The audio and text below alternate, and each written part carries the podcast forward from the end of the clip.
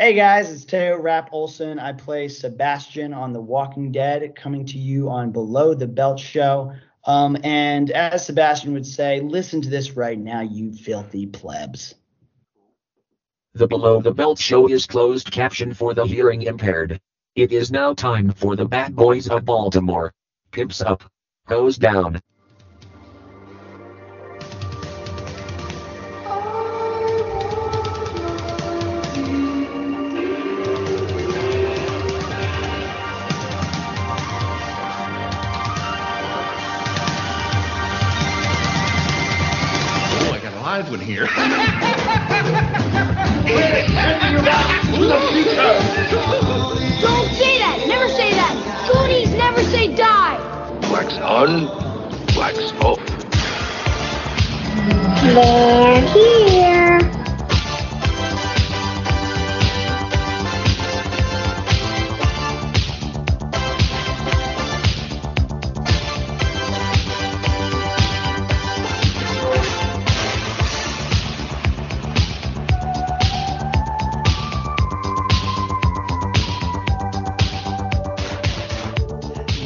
Right, guys. It's time for another episode of BTB Below the Belt in the house.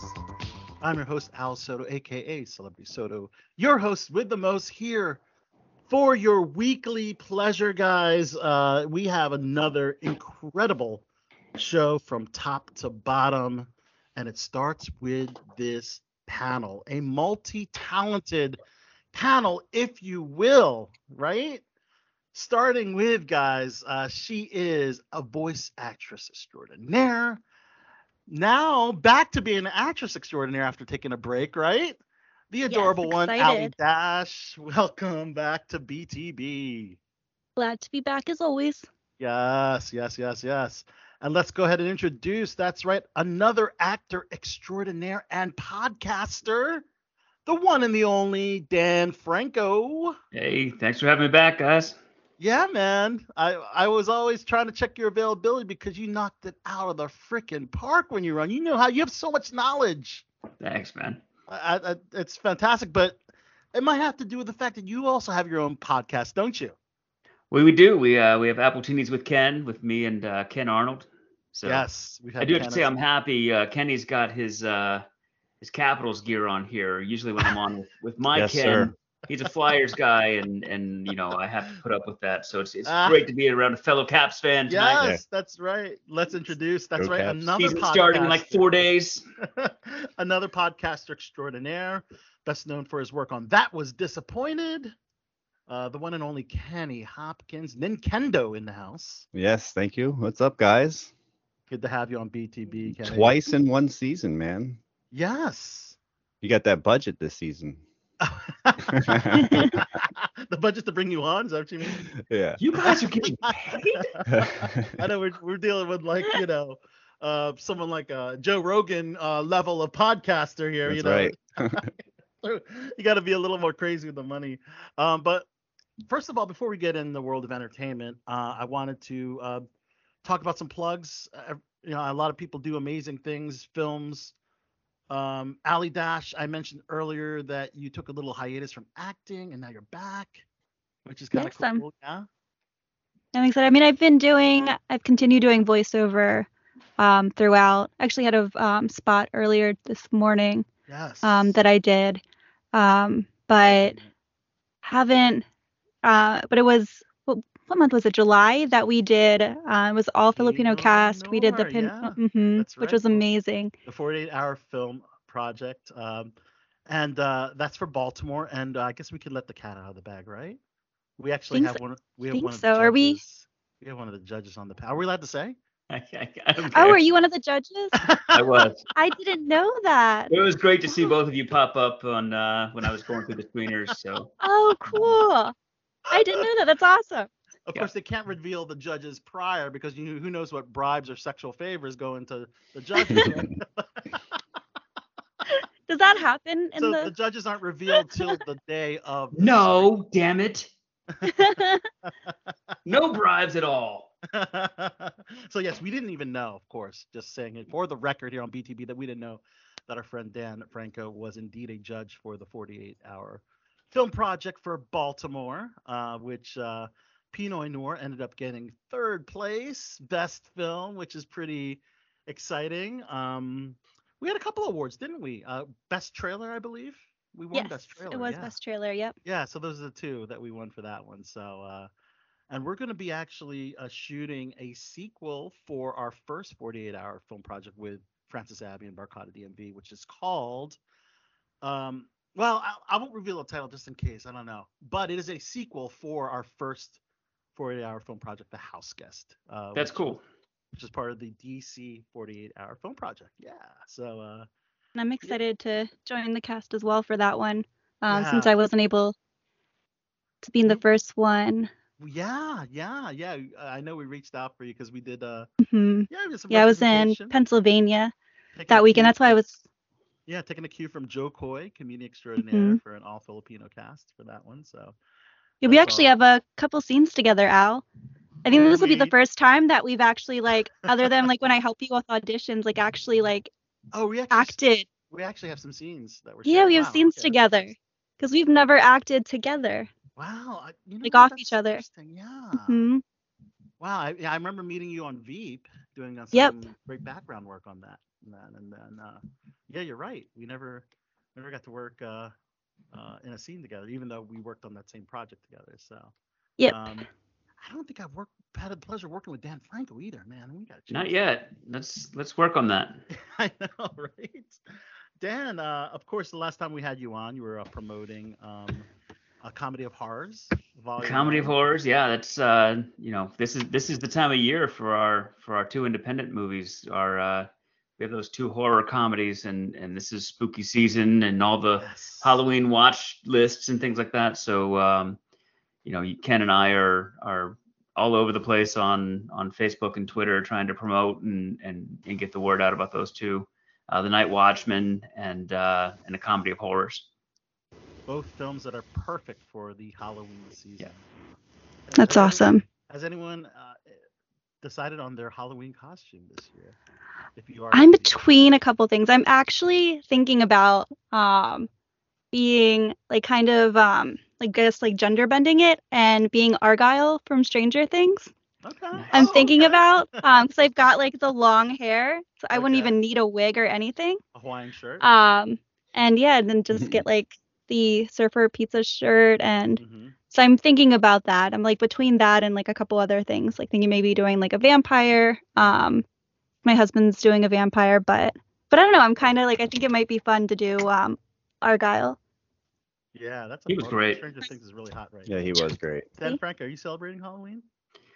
Uh, yes, I, I do celebrate the Halloweens. Um, no, we don't have many uh, any trick or treaters in our neighborhood anymore. All the kids kind of aged out, but I might just stand out on my roof and blast Master of Puppets and and uh, throw on a Hellfire T-shirt or something. I don't know. Oh, that'd be awesome. You took a page out of my notebook, Dan. I just ordered my Hellfire T-shirt. Nice. Oh, that's awesome. online, and I already We've been it. going to a lot of um, you know promoting promoting our movies. We've been going to a lot of horror conventions. You know, we were at Scares That Care down in uh, in Williamsburg, which is really cool. Um, I gotta say, the horror community is. I mean, people are just rabid and avid fans, and there's nothing cooler than you know being there at, at a booth and having someone welcome to. Oh wow, I love your movie, you know, and and so and people that we don't know, like you, our friends come up and say, hey, I saw your movie, it was really cool, you know, but but for people, strangers to come up and do that, but It's a good man, there were so many Eddie Munsons. Um, it was crazy. Oh, I Uh, bet it's gonna be wig in the big this year. I. Yeah. It's gonna be a big one.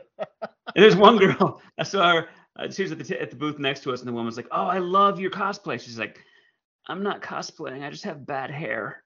Oh, She was wearing the Hellfire shirt, and she just had this crazy hair. Uh, She's like, "So I'm just going in. I'm just gonna go with it." you should have played along. And be like, yeah, thanks.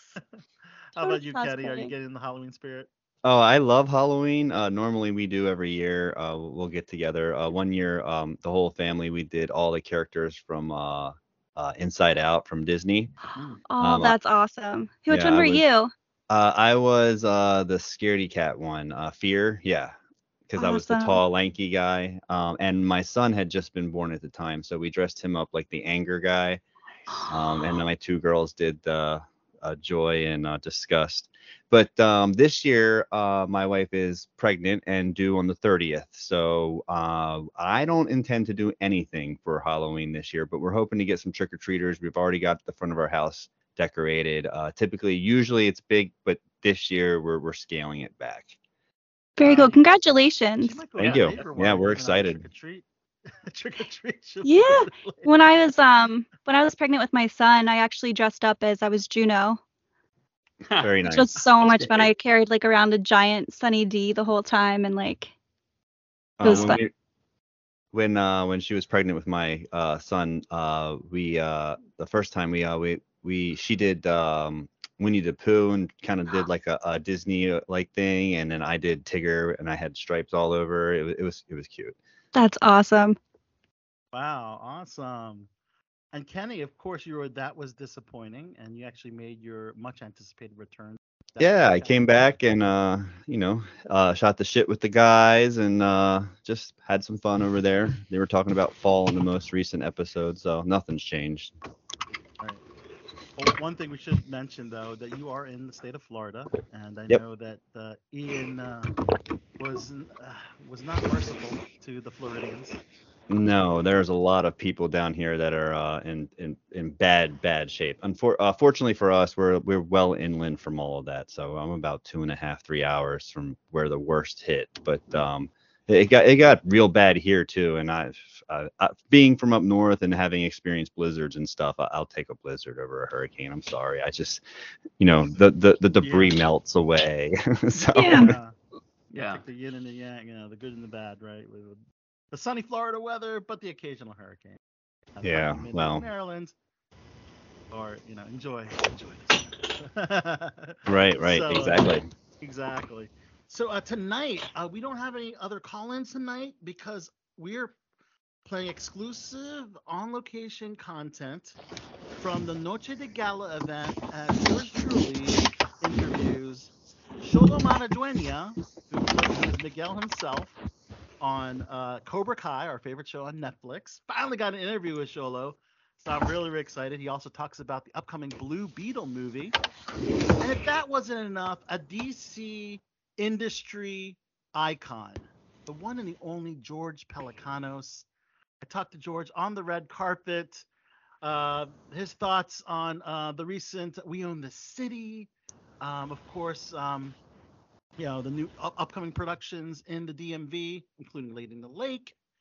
Uh, that recent uh, um, scare um, that, that happened on set and a couple other cool things that we'll be uh, listening into those amazing red carpet interviews that I conducted at the Noche de Gala event in DC. So that is what we are looking at tonight. But uh, yes, we got a lot of stuff going on in the world of pop culture, entertainment, geek culture. So let's do it here on BTB. It is time for the Hollywood Report. That's hot. That's bananas. That's off the chain.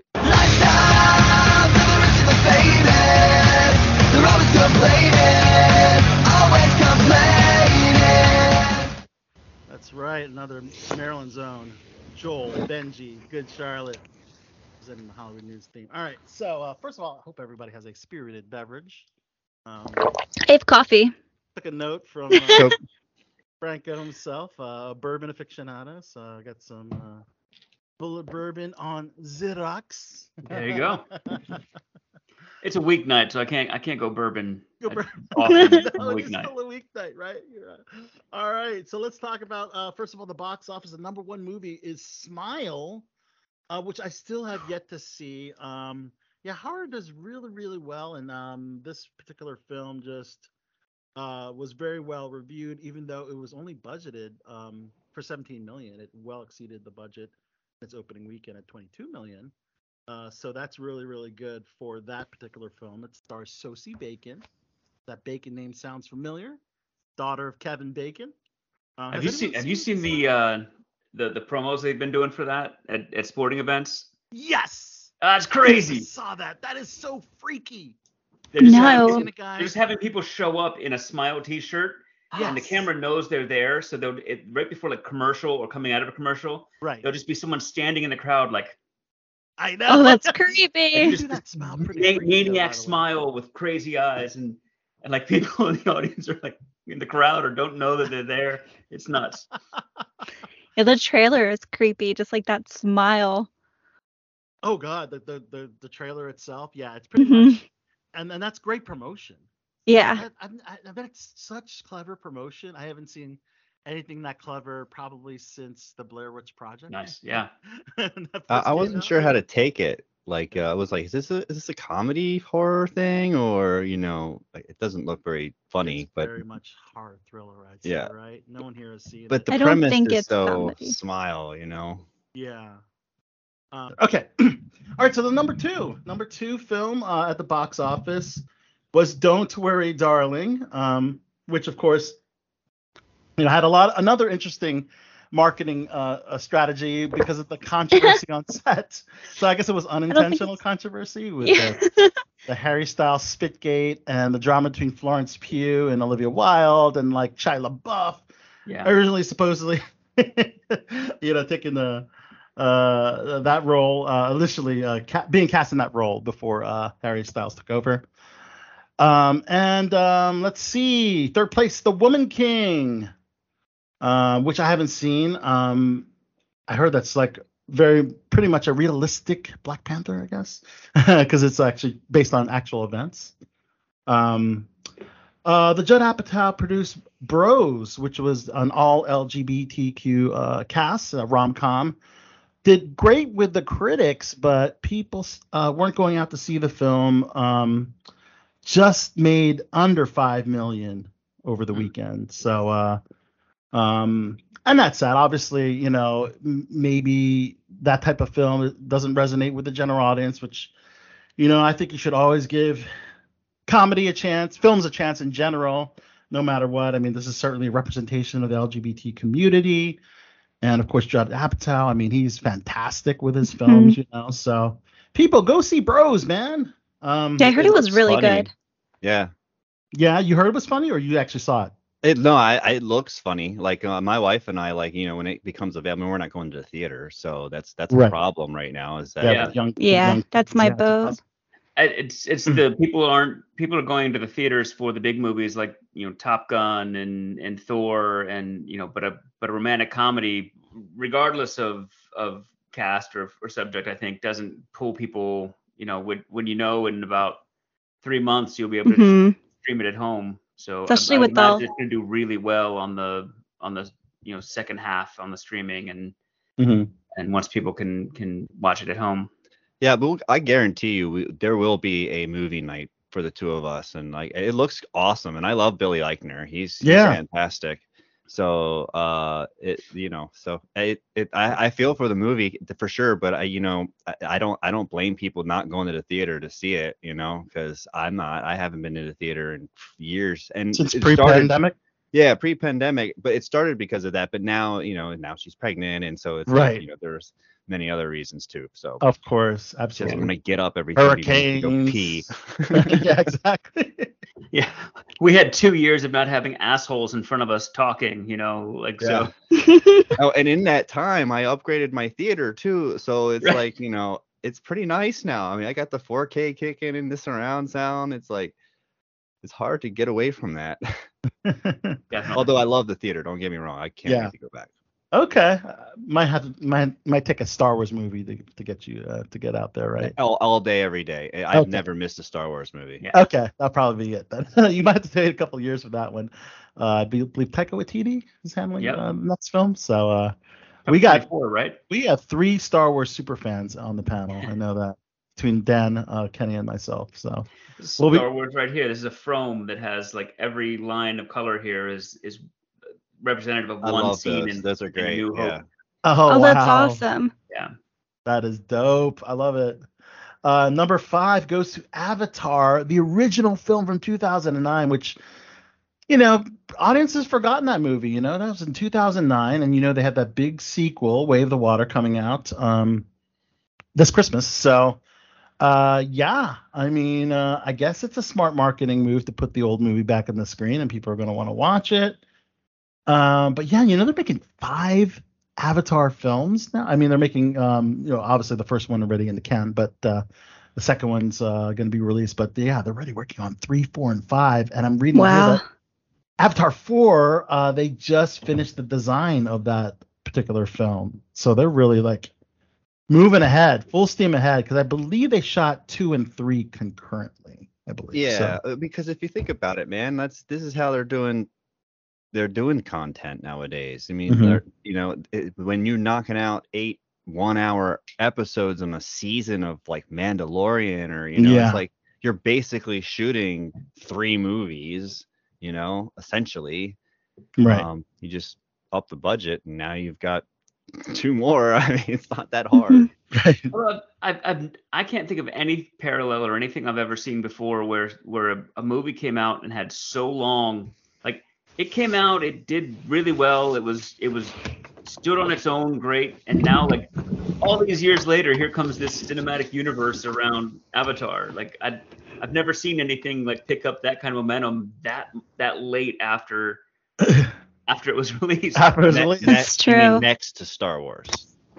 Yes, that's true. Yeah, but that never Think really, about it. You know, it, it It did, because think about it. In the '90s, when I was in high school, I was a nerd, and I like Star Wars, and nobody else. It wasn't mainstream, you know. Like cool people didn't like Star Wars. Pe- cool people didn't know where Mos Eisley Station is. You know, that, that didn't start happening until like the toys started coming back out, the re-releases, and then Yeah. of course the prequels. Yep. And then those kids grew up with the movies, and now now we got what we got.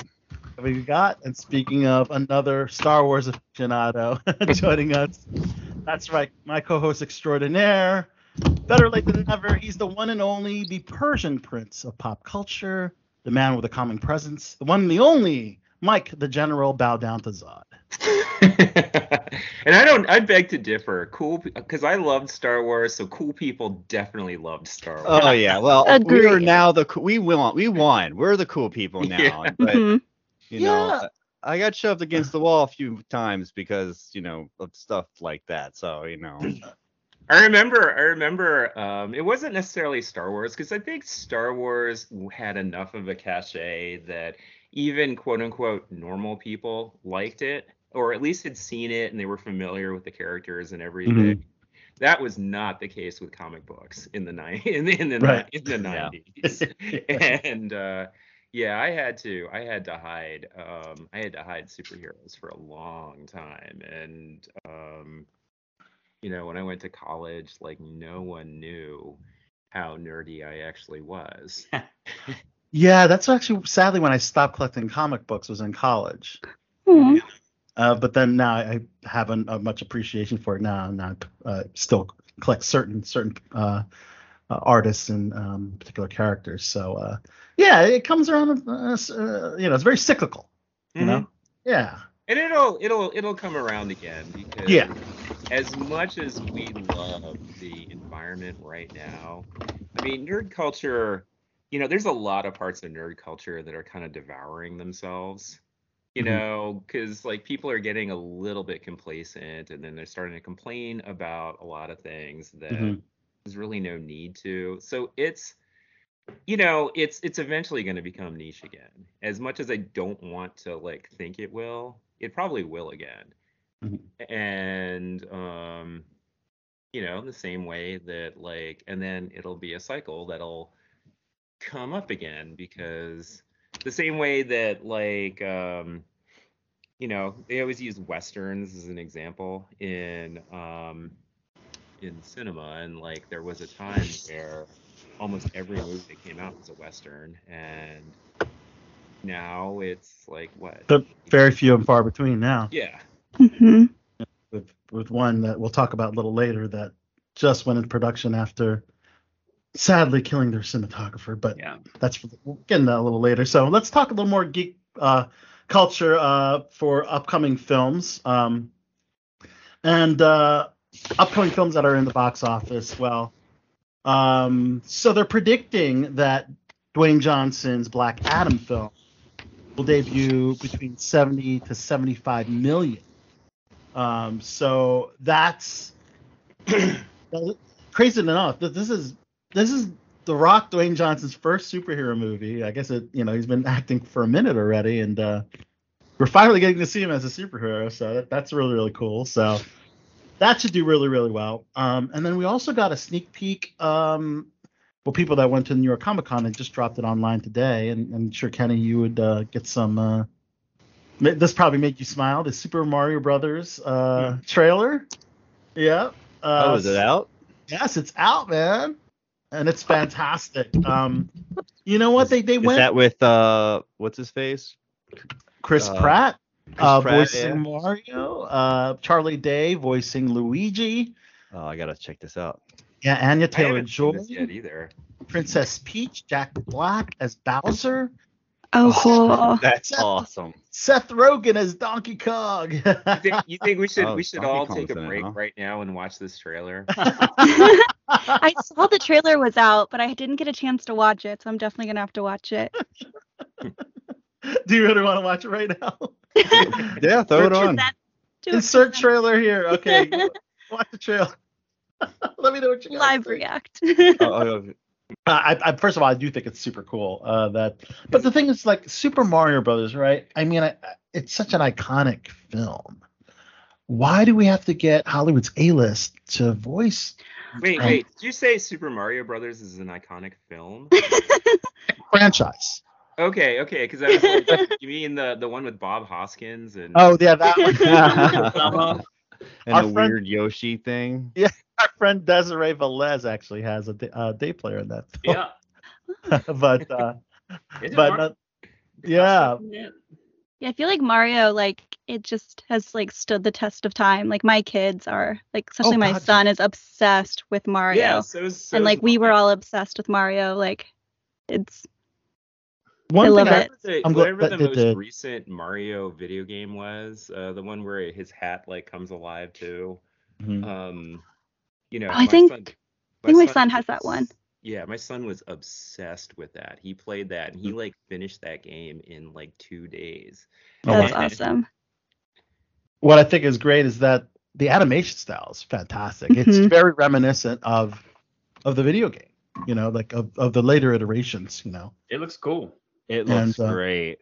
It didn't it's not it's not giving us the, you know, the initial Sonic the Hedgehog Oh um, god. vibes, which was which you know initial design it's not was not well received, so they had to do the redesign.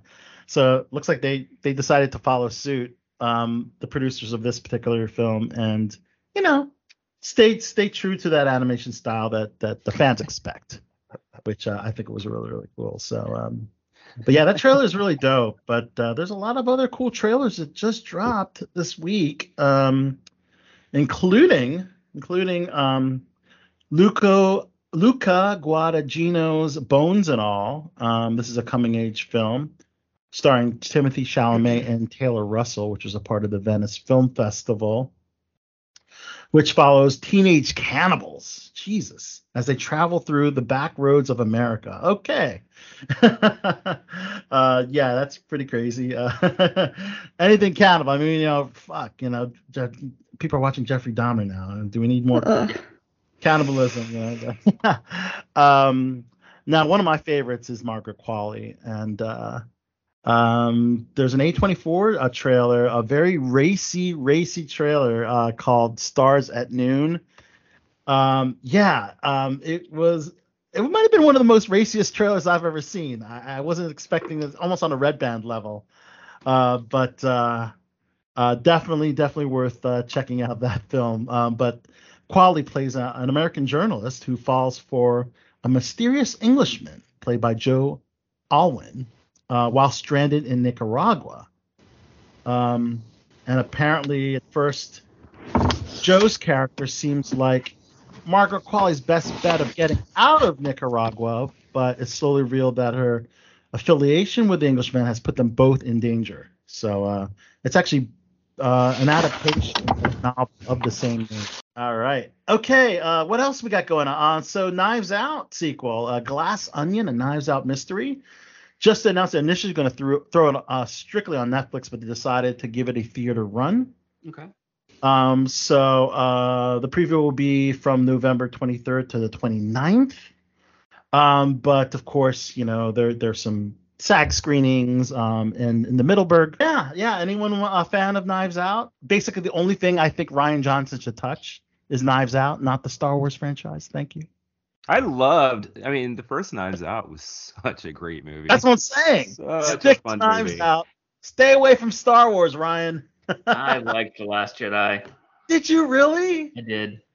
You know I the ones that I didn't hate like the, The Last Last Jedi Jedis. the way a lot of people did, but I wouldn't go so far as to say I loved it or liked it. But it, it's like I like I- them all. I I don't have a problem. I, you didn't I have a problem yeah. with Last Jedi either. I I love the I mean- sequels. I love the Disney sequels. Um, I think that they're from a script wise and performance wise, they're so far beyond the the prequels. Um, to me, um, I enjoy I enjoy the cast. I enjoy the the, you know, I I love that Rian Johnson took us somewhere completely different. And yeah, there's some things that you know, all of them have parts that don't work, but um, Right.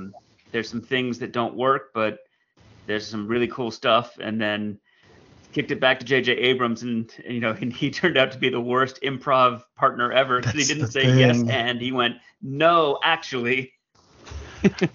What they should have done was kept JJ on all three films and then had Rian produce another project in the Star Wars universe. Maybe maybe a series he would have been suited for, but yeah, going from one, you know, um, director to another with a t- com- the completely different script uh, just wasn't the way to go uh, well, I mean, one. the one thing you can grant is um, what happened with the Last Jedi is they gave Rian Johnson the opportunity to take some real chances, which um, I mean, granted, uh, a lot of those chances weren't. I mean, a lot of those chances weren't very well received. I mean, you know, and like I almost gotta agree with uh with what you said, Dan, because like when I think about it, even though when I watched uh the rise Rise of Skywalker, that's what it's called, right? Yeah, the Rise of Skywalker. Yeah. Yeah, that's the the last one, whatever the last one's called. It is Rise of Skywalker, right? Yep, that's right. okay. Um when I like I remember when I watched it, I saw I had the same feeling that I did when I saw The Force Awakens.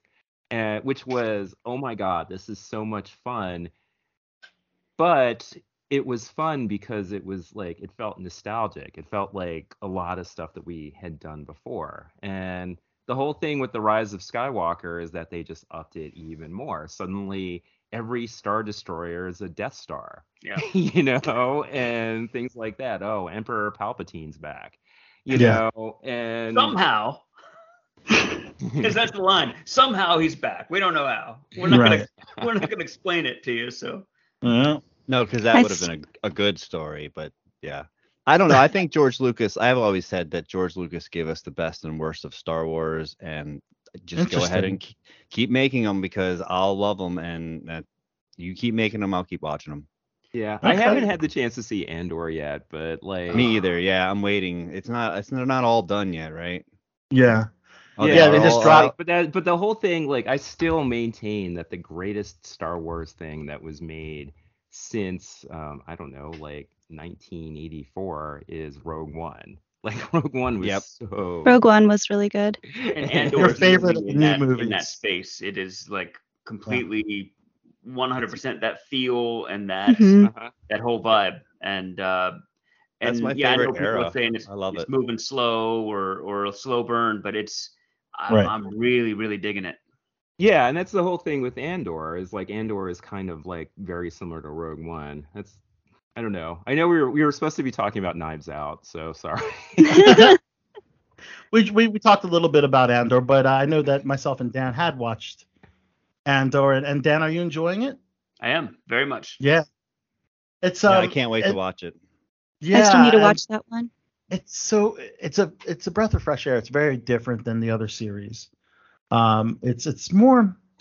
I would say uh, the show is a little more for mature audiences. It, it doesn't really cater for, for for the younger Star Wars fan. well, is there like I mean, when you say mature audiences, you mean like is there is it more violent or more sexy or anything or just that it has more cerebral themes? More words. More more cerebral so far. There was a brothel scene in the Okay. first. It opens in a brothel, and Oh, there is really? a uh, okay. Are they going for like a Star Warsian Game of Thrones with this? Um, not too much gore and violence. Um, yet at least at least in the first uh, five episodes, but uh, I don't know. It just seems like it's it's very it's very yeah cerebral. Cerebral's perfect uh, word to describe it. Um, because there's like a lot of character development. There's a lot of slow burns where you're trying to learn more about the characters. Um, and uh, yeah, yeah, a very I'm very looking forward to seeing Coruscant too. I love Yeah. anytime I yeah. can see Coruscant Coruscant. was my favorite favorite city. It's my favorite planet. Yeah. it's cool. It's like a New York City, Tokyo. Oh, in- it's in- everything. I mean, there's there's Isn't the- levels of with Coruscant, Coruscant, you the know. entire planet's a city, right? Yeah, and not only that, the surface is is it, but you can go down miles. Like I've read books about under dwellings of Coruscant, and it's just Right. entire countries of just war zones down there. It's crazy. Yep. So during crazy. during COVID, we did a um, we did a reading of uh, Colin Trevorrow's uh, original script for episode nine. Um, it was originally Yes. directed by him, and it was dual. That was fate. leaked. Yes. Yeah. So we we got a bunch of people together on a Zoom when we were all like early COVID, so we were, we didn't know what was going on in the world. So we're like, screw it, forget copyrights. We're just gonna do this, and we we got Right. like 15 actors, and we uh we did the script, and it a big portion of the final set piece is um, at the Jedi Temple and in the in the lower levels of Coruscant, and it's a really cool. Um, there's a lot of really cool stuff that was in that script. If that was actually the the real deal, that would have been a, a neat thing to see come to life on screen. Yeah. The only uh, similarity, or some, the only thing they took from Col- uh, Colin's script was the the Wayfinders, right? Yeah, I think so. Yeah. Yeah. It's a very very different script, obviously. But um, um, but yeah, Andor, 12 episodes for season one, and they're getting a season two, which will lead us directly into Rogue One, your favorite movie, Zod. So uh, Yeah. I'm, I'm looking forward to yeah, just uh, every every uh every uh, Wednesday uh for another episode of Andor. So uh pretty exciting stuff. I'd like to see more of uh, Forest Whitaker's character. We haven't seen too much yet, have we? Not at all yet, I don't think. Yeah, just the trailer. Yeah. Yeah. Yeah. Um Saw Gerrera. Yes. Yeah, He was Guerrero. awesome yeah. Have they introduced any other Rogue One characters? Uh, I guess Mon Mothma. Mon Mothma, yeah. Yeah. And she's fantastic. She's yeah. uh um Not thought- yet that I've seen. Yeah, I mean, I guess technically Jimmy Smits could make an appearance, um, because he was kind of a, a big deal in the. Wasn't uh, he the already books. dead? Wasn't he already dead by No, no, no, not. No, was- this is prior to uh, the destruction of New Alderaan. yeah, he Oh, was on. He right, was on Alderaan, um, when it happened, right? Yeah. Yes. Well, I mean, we assume. I We mean, assume. is that Yeah, that he's right. We assume uh, there's been no canon mention of anything otherwise, from Yeah. what I understand. We just assumed he was on there. Yeah, you're right. There wasn't. All right. and, and it was great to see him pop up in Obi Wan. You know. Right, right, right, right, and and that, and when and the Obi Wan series, yes, of course, that's also before A New Hope too. So yes, Yeah. um, but we haven't seen any of um, his appearances uh, in later episodes. Um, past. Uh, I almost kind of don't want to. You know, he should be. He should go down with the ship. Yep. Oh. You know, Wow. I I just that's how I, cause, come on, we're gonna bring everybody back. We're gonna bring everybody back. I know. Well, they had to bring Boba Fett back. They had to. Let's start retcon. making new characters. How about Okay, that? You there know? you go. All right, I dig Well, it. new I- characters, new characters are always a risk though with the franchise because you never know what's going to happen with them. yeah. You never know what's going to stick and what's not. And um, I don't know. The Mandalorian was a huge success, um, but you know they still saw the need to bring back Boba Fett. I mean, you look at the, look at it that way. Yeah.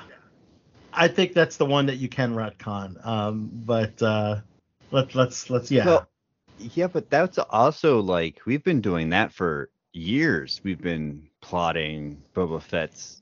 But come on, like, everybody's like, "Oh, Boba Fett didn't," you know. uh, Everybody's been saying that for Return of the Jedi. Nobody believed Boba Fett died there. You know, I didn't think that he spent all the rest of his time on Tatooine, but, like Right. stewing. But Or he suddenly became like all heroic and was on Tatooine. yeah. yeah, anti-heroic, really. I don't know. Yeah.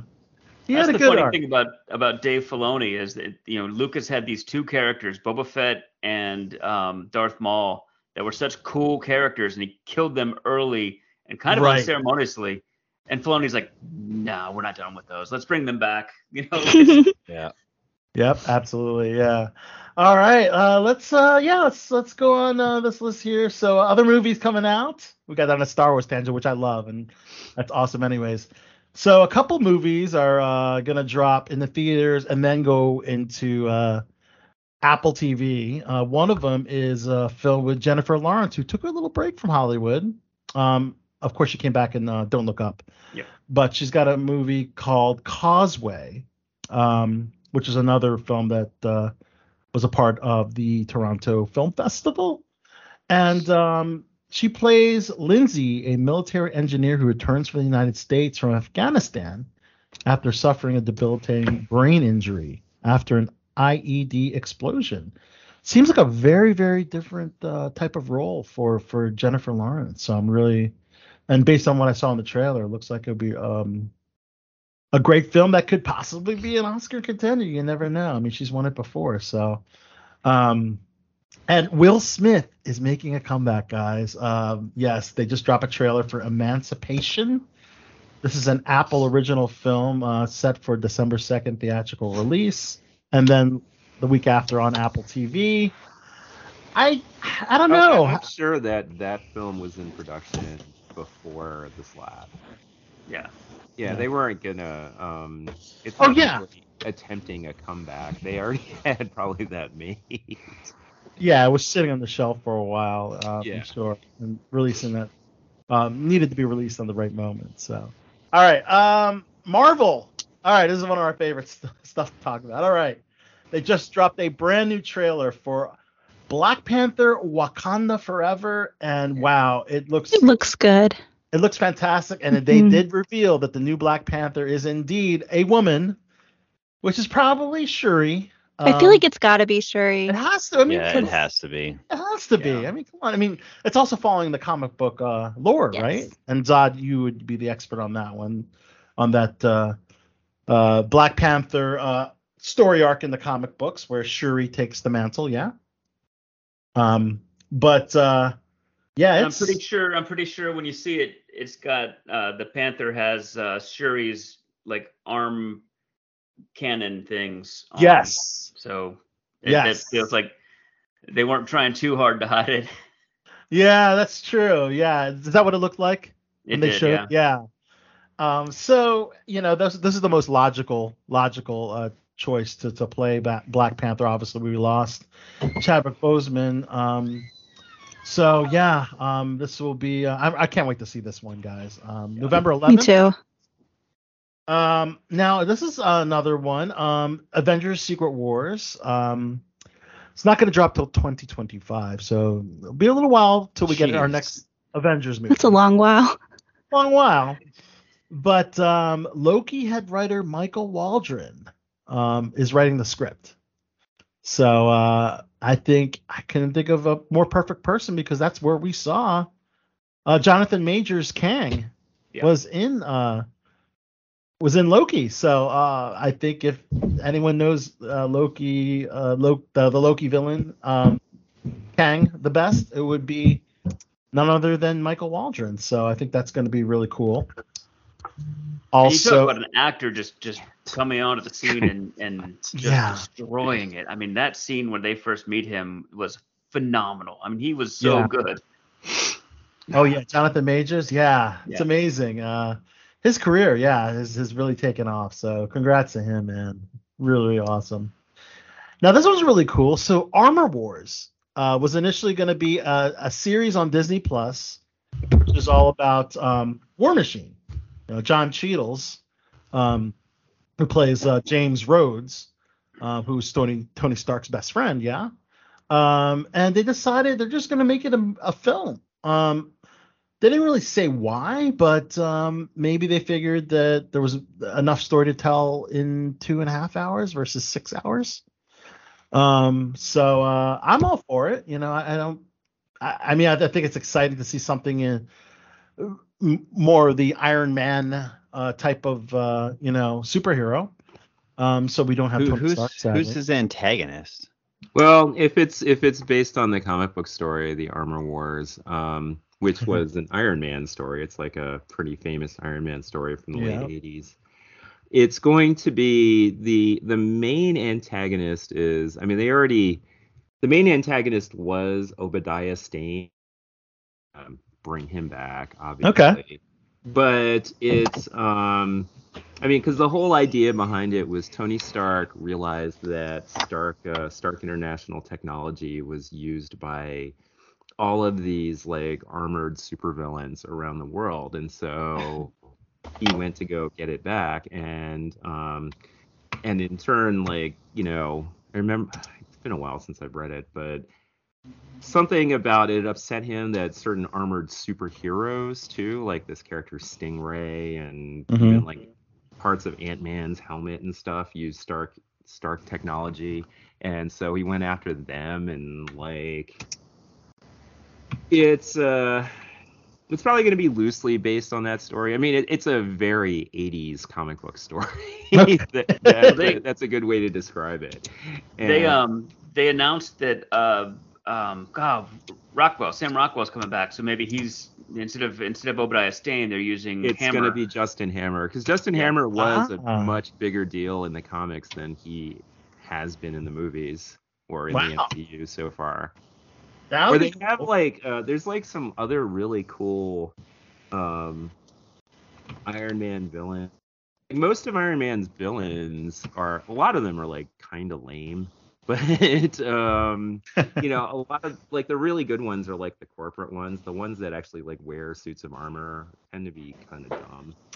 But I mean, it's, um, formidable to have that type of villain, right? Now, what do you know about El Muerto? This is a Marvel superhero headlined by Bad Bunny, yeah, that's a dumb, dumb recording character. superstar, rapper, uh, artist. El. Muerto maybe has appeared in three comic books. Okay. I and now he's I getting a vaguely- movie. I vaguely remember he's like he- he's like supposed to be some kind of like luchador wrestler superhero, isn't that what his whole deal? Like, um, I, Yeah. I remember there was one story where he fought Spider-Man, and then they teamed up at the end, and um, so I mean it's it's basically Sony is trying to wring out what they can from the Spider-Man universe that, um, you know, apart from you know the big time characters like you know there's a lot that i don't know they're thinking you know if if something like this succeeds it's because bad bunny is going to be incredibly charismatic. It's not going to be because this this character is beloved Well, he's going to certainly be have to be because he's only based on three appearances in the history of Marvel Comics. You gotta yeah you gotta make Hey, he was, yourself he was fun in uh, Bullet Train. Bullet Train. Yes, we saw that. That was that was fantastic, by the way. All right, moving on. DC and number four is Ezra Miller back on set for pickups on The Flash. So he has not been canceled just yet. are they Um, going to fire him by now why not just use Fire him. grant gustin didn't- they, I, everyone wants Grant Gustin because of the problematic, you know. Yeah. What's Ezra Miller- surprising is like Will Smith like, um has you know what I mean? And then like Ezra Miller has like assaulted like so many different I don't know. Well, Ezra Miller, I- I mean, is it is it drugs? Is it some kind of mental illness? I think it's a men I- I think it might be a mental illness. I think so. I think I'm just- hoping they're getting help. hopefully he's getting help. Apparently, he had a really good, positive meeting um, with his agent um, or their agent, um, and um, apparently it was very positive. So, um, yeah, this is this movie is so important for the DCU because it's pretty much going to um, be be the beginning chapter of Yeah. DC going forward. You know, with, Yeah. with what they did to Batgirl, you know, they they couldn't Yeah. cancel this one too, and especially with everyone looking forward to Keaton coming back as, Absolutely. as the Batman. So it it just uh they, they have to see it through. So they're just kind of like hoping nothing else happens between now and then. Yeah. Yeah, he's got- DC's had a a lot of It- scandals this year between Amber Heard and Ezra Miller and Yeah. just Yeah. and then So- canceling Batgirl. Like Yeah, Well- they, they've had. A, that's why they need a Kevin Feige, and we mentioned on the show before that the guy that they were looking at, you know, didn't, didn't you know, come to fruition. So hopefully they do get a Kevin Feige figurehead into DCU to fix up this mess. Well, they know? had. I mean, they have like people like. I mean, someone like Geoff Johns, who's like. I mean, he was a writer. He was a comic book writer. Yeah. He was a producer with, for, for for DCU, wasn't he? Yeah, I mean, he could be perfect as a Kevin Feige type if he's able to different personalities and stuff, which Yeah, Kevin Feige can, maybe Geoff Johns can't. yeah. We'll have to wait and see. Uh, let's see. Number five is the Spawn movie. Apparently, they have three writers attached for this one. Three writers. Wow. Uh, Scott Silver from The Joker, uh, Malcolm Spellman from Captain America: New World Order, and up and coming writer Matt Mixon have boarded this project. I mean, this has been in development since 2017, and um, you know, Spawn's one of the most successful indie indie characters in com- in the comic book world from Image Comics. So Yeah, Very- his comic book, his comic book is still going strong after like 300 plus years. issues. Yes. And I mean, I can't say I've read a single Spawn comic since like one of the first 10. So Mhm. I don't know what's going on with that character at all, you know, since then. But they got some fresh storylines clearly to, to go Yeah. through plus issues, right? That's crazy. Uh, let's see. We also have a new Planet of the Apes film called Kingdom of the Planet of the Apes, Is it uh, Matt set- Reeves? uh, set to be uh, begin production. Uh, let's see. Wes Ball is going to. Oh, okay. From the Maze Runner trilogy. Okay. Uh, the Witcher actress Freya Allan is attached to star. Owen Teague from It. Peter Macon from The Orville. Um, Kevin Durand. Um, and uh, and yeah, yeah, that pretty much wraps up. The, and, oh, and Eka Darville uh, as well. So they're they're all joining the cast. Um, and this is an interesting one. Nosferatu. This is Robert Eggers' a long-awaited um, film. Uh, Bill Skarsgård and Lily Rose Depp. Is Uh, it is it a remake of the classic film?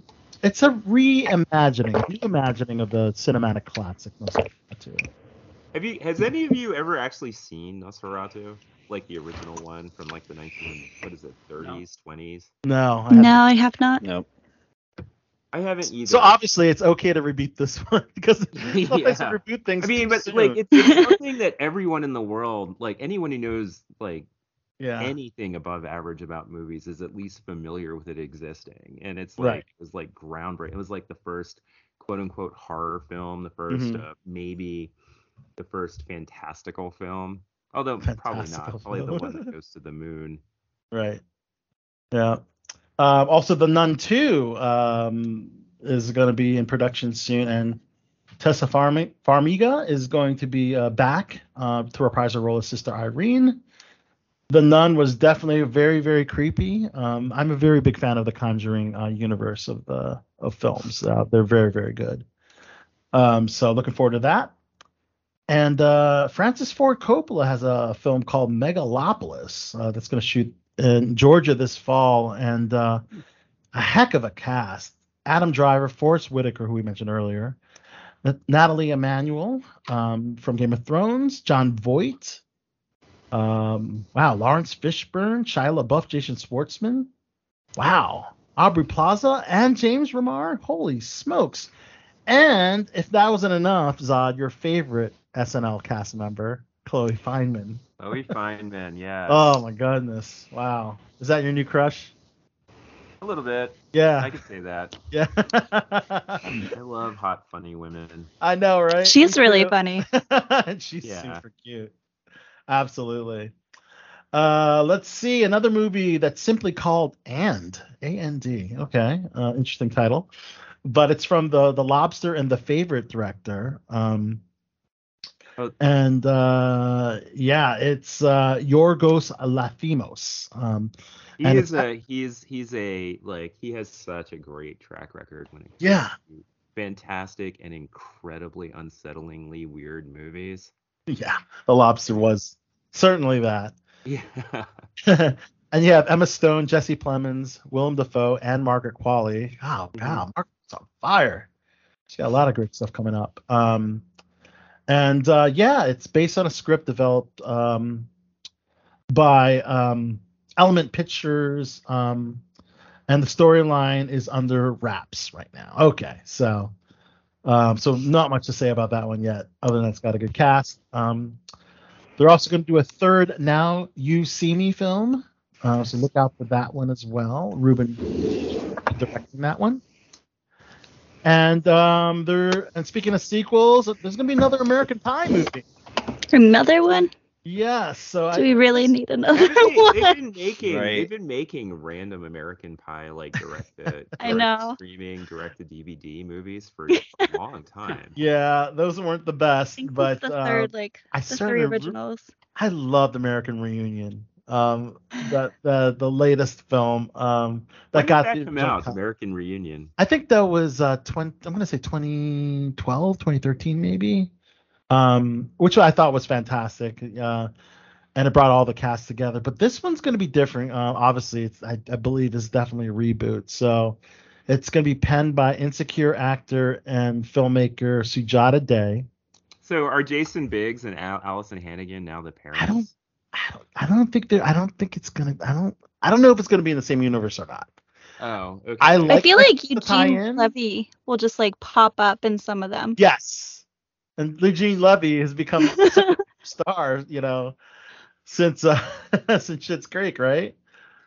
Um, but yeah, I mean, this is a, a new installment, um, and um, you know what? It doesn't really indicate here whether it's going to be a complete reboot or if it's going to be, you know, uh, honoring. I mean, I, I'm if it's a franchise that I love, I'm all for a reboot quill, which is basically a reboot, a soft reboot, also pays respect to the previous, you know, uh, characters and, and stories, which is the case with Cobra Kai. That's a, the probably the best reboot quill uh, of uh, a franchise, in my opinion. One of the best ones. That and the new Ghostbusters movie, they rank up there, in my opinion, um, as far as uh, you know, honoring honoring the original franchise. You know.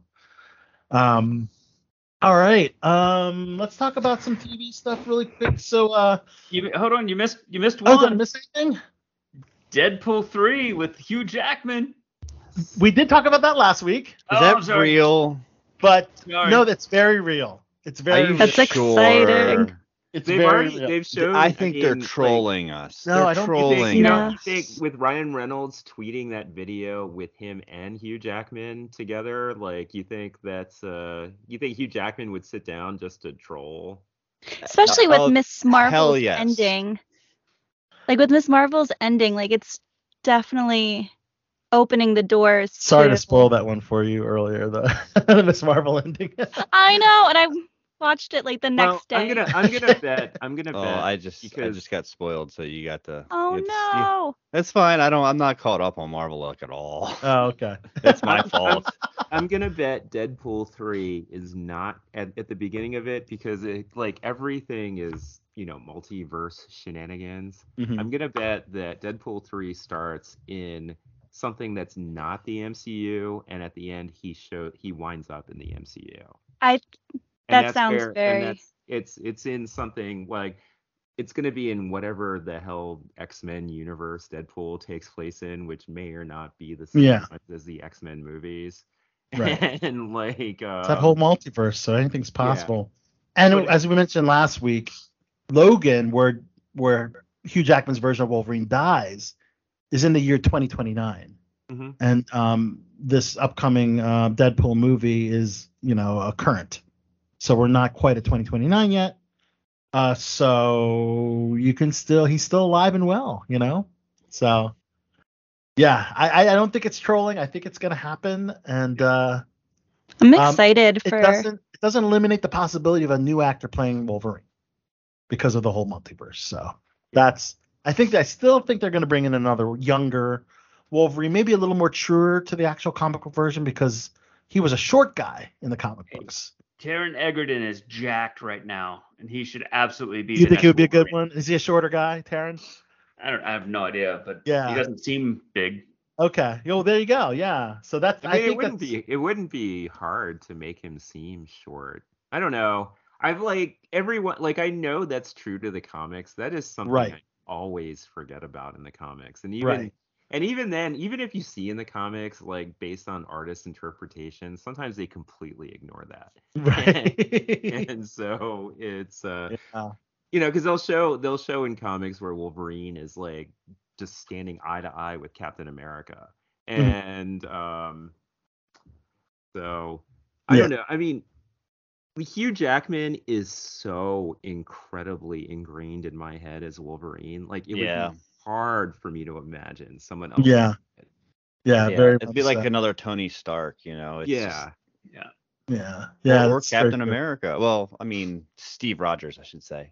Yeah. Well, we are getting uh, Anthony Mackie's Captain America, as you know. Yeah. Um. All right. Uh, let's move on to Netflix, guys. Uh, anyone check out Blondes? Ana de Armas.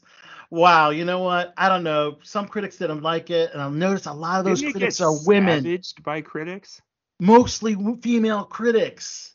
I mean, it, it it is all really a lot of it is about the male gaze. Uh, and uh, I mean, Ana Armas is smoking hot. Let's be honest. And uh, there's a lot of nudity on her part, but at the end of the day, it's also a fantastic movie. Um, the acting, her acting was great. I don't know why it, it was scaled scaled by critics. Um, I thought she did fantastic. Other than my only criticism would be that there was still a hint of Ana's accent, even though you know obviously Marilyn Monroe is is not Latina at all. Um, so you still got a little bit of the hint of the accent, but I think she did as good a job as she could have, you know. And um, yeah, it was fantastic. I mean, the film got a 14 minute standing ovation at the Venice Film Festival, but yeah, some of the critics are calling it sexist, cruel, one of the most detestable movies ever made. good god Um, Yeah, yeah. even um, even worse than the the day the clown cried Yeah, I guess so. Yeah. um, and uh, you know, uh, uh, yeah, other other critics have said uh, when a movie is truly shattering or devastating, there's a residual sense of gratitude for what you've been through, the ne- necessity of being shaken. Um, Blonde is the kind of movie that brutalizes you for three hours, feigns a sigh, and says, "You're welcome." Well, thanks for nothing. Okay. Um, I don't know if I will necessarily agree agree with that one. Um, uh, but uh, I don't know. I feel I still think it's worth a look um, because I really think she really transformed in into Marilyn Monroe uh, convincingly, very very much convincingly. So um, yes, and uh, it's definitely not. It's NC-17 for a reason, guys. There are threesomes. There's a simulated blowjob in this, so uh, be prepared. it's got a lot of lot of yeah, I mean shocking moments, you know, um that, you know, they could have taken it to another level, but uh again, uh definitely um definitely worth checking out for sure. All right. Um All right, what else do we have? Uh let's see. There's a film called The Wonder that's going to drop on Netflix with Florence Pugh. Um and this is Chilean filmmaker Sebastian Leo Lelio's latest feature. Um, and uh, basically, it's about an ailing 11 year old girl who's inexplicably not, who hasn't eaten in four months. And the first trailer uh, showcases a take of eerie twists and turns uh, as um, turns out that uh, the girl's family and townspeople around them are fighting to determine the young girl's secret. Okay, so apparently, if you haven't eaten for four months and you're still haven't died, then there's definitely something um, inhuman about you. Um, I haven't seen Dahmer. It's still the Netflix top ten. I don't really have a desire to watch it just yet. I don't know. It's, it seems like it's very, very heavy. Uh, but it is number one. Has anyone tuned in to, to Dahmer or wants to see it? My wife I'm watches all of the true crime stuff. I'm not a I'm not a fan. So Did she did she see it though? yeah, Just she loves it. She, well, she, She I mean, loved it. she- It's It's on my disturbing, list but of things to see. I don't Yeah. know. Every once in a while, I get into a true crime um, mood. A lot Uh-huh. of that's uh, driven by my wife, but Yeah. Yeah, same. it's so it's so weird that true crime is so popular with women because it's like Mhm. so violent, and so like Yeah. uh, in this like um, What is South Park calls weirdly- murder porn. yeah weirdly realistic way, but like women seem to love true crime so much more than men do. Yeah. I think it's the mystery more than the you know the crime heightens it and puts the thing. I don't know. We don't have to analyze this. Um, Well, but Allie's what, back. You can ask her. What's up? do you like crime? you like Are you, watching like, true crime? True crime. Um, I don't really get into true crime. Well, that's a really interesting um, There you go. genre of TV. So our closing thing before we take a classic cup break and we have to let a couple of the amazing panelists uh, bid adieu um, is reality television. So uh, reality TV, uh, obviously as actors, you know, we kind of have a love-hate relationship with it. Maybe some of us hate it completely, but it is a little bit of a guilty pleasure, uh, reality television. And um, Kenny and I, we haven't spoke about Big Brother, but that was one of our our favorite reality shows, one of our favorite guilty pleasures. And uh, you enjoyed this season, didn't you, Kenny? I I did. This season was great, and uh, just a little background, like you know, I, I'm a Big Brother super fan. I've seen like every episode of every season. Season Um, one. Yeah, I've seen all of season one. I've seen. Uh, well, okay. Uh, I scratched that. Two and one are a little shaky. Um, Right. but three and up, I've, I'm I'm all there. Um, dude, this season was something else, man. And it's and you have to be a fan to really appreciate what happened this season. So I won't get too big into it, but um, and stuff that happened last season kind of echoed into this season. It was a um, big part of it, right? Yeah. Um, but uh, yeah, I mean, we had an underdog story from the beginning. Uh, somebody on the block so many times, um, and then she just persevered and uh, made it to the end. Man, it's it's one of those stories in Big Brother that like you rarely get to see, and uh, it was cool. It was a great. It was show. good to see an underdog win because yeah, usually the comp beasts are the ones that are winning. Um, not that she wasn't a comp beast because she did win a few. Um, Yeah, she had a couple of HOHs and vetoes. Right, exactly. But uh, she played an incredible social game. Now, first, you know, she didn't have the best social game because she made ruffle some feathers with some people. But then they, those people ended up leaving the show earlier. So, Yeah. um, but yeah, seven hundred fifty thousand dollars. Can you believe they? they I don't know when, when did they? and she won increase- America's vote. That- and America's vote. So which has never happened before. You know. Wow, so that's fifty thousand, right? I think so. So eight hundred thousand dollars Yeah. uh, for for Taylor, um, which again I've said uh, last time uh, we talked about Big Brother that had Monty brought uh, Turner instead, I think it would have been a very very different story. It absolutely would have been. Uh, Monty was a fool for that. Uh, he played with his heart and uh, He did. his wallet. and his and his Um, too. Yeah, well, that's what I meant by heart. But uh, yeah, anytime you're not playing with your wallet in Big Brother, you're playing with something else that's on your body, and it usually doesn't work out. Usually it doesn't, yeah, because the, the showmancers are the ones that usually don't do well. He was smart to leave the showmance till the end. Yeah, Um, it, it didn't matter at that point. Yeah. But then he also stole Taylor from Joseph. So Eh, I don't know, man. You don't. There's no stealing. It's the Big Brother Okay. house, you know. Alright, You know. There's no. isn't it? There's no commitment going on here. You know, it's not real life. so it would be fair to say say that uh, Big Brother is your favorite uh, reality TV fandom. Oh, it's well, I don't watch a lot of reality TV to begin Right. with. Um, so it's literally it's my wife and I. It's it's um appointment TV for us. Uh, we're huge fans. Uh, I have rules. Like if I were to ever go on the show, I have three rules that I plan to follow. Um, the first rule is don't be on the block. That seems obvious, but dude, it's rule number one. If you want to win Big Brother, don't be on the block. Rule don't volunteer either.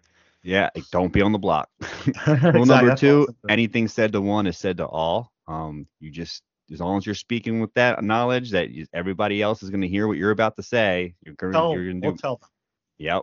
And number three is um always play for next week. People forget that shit too, man. And this season, I think I've come up with a fourth rule that's kind of started to emerge. Uh, don't be comfortable.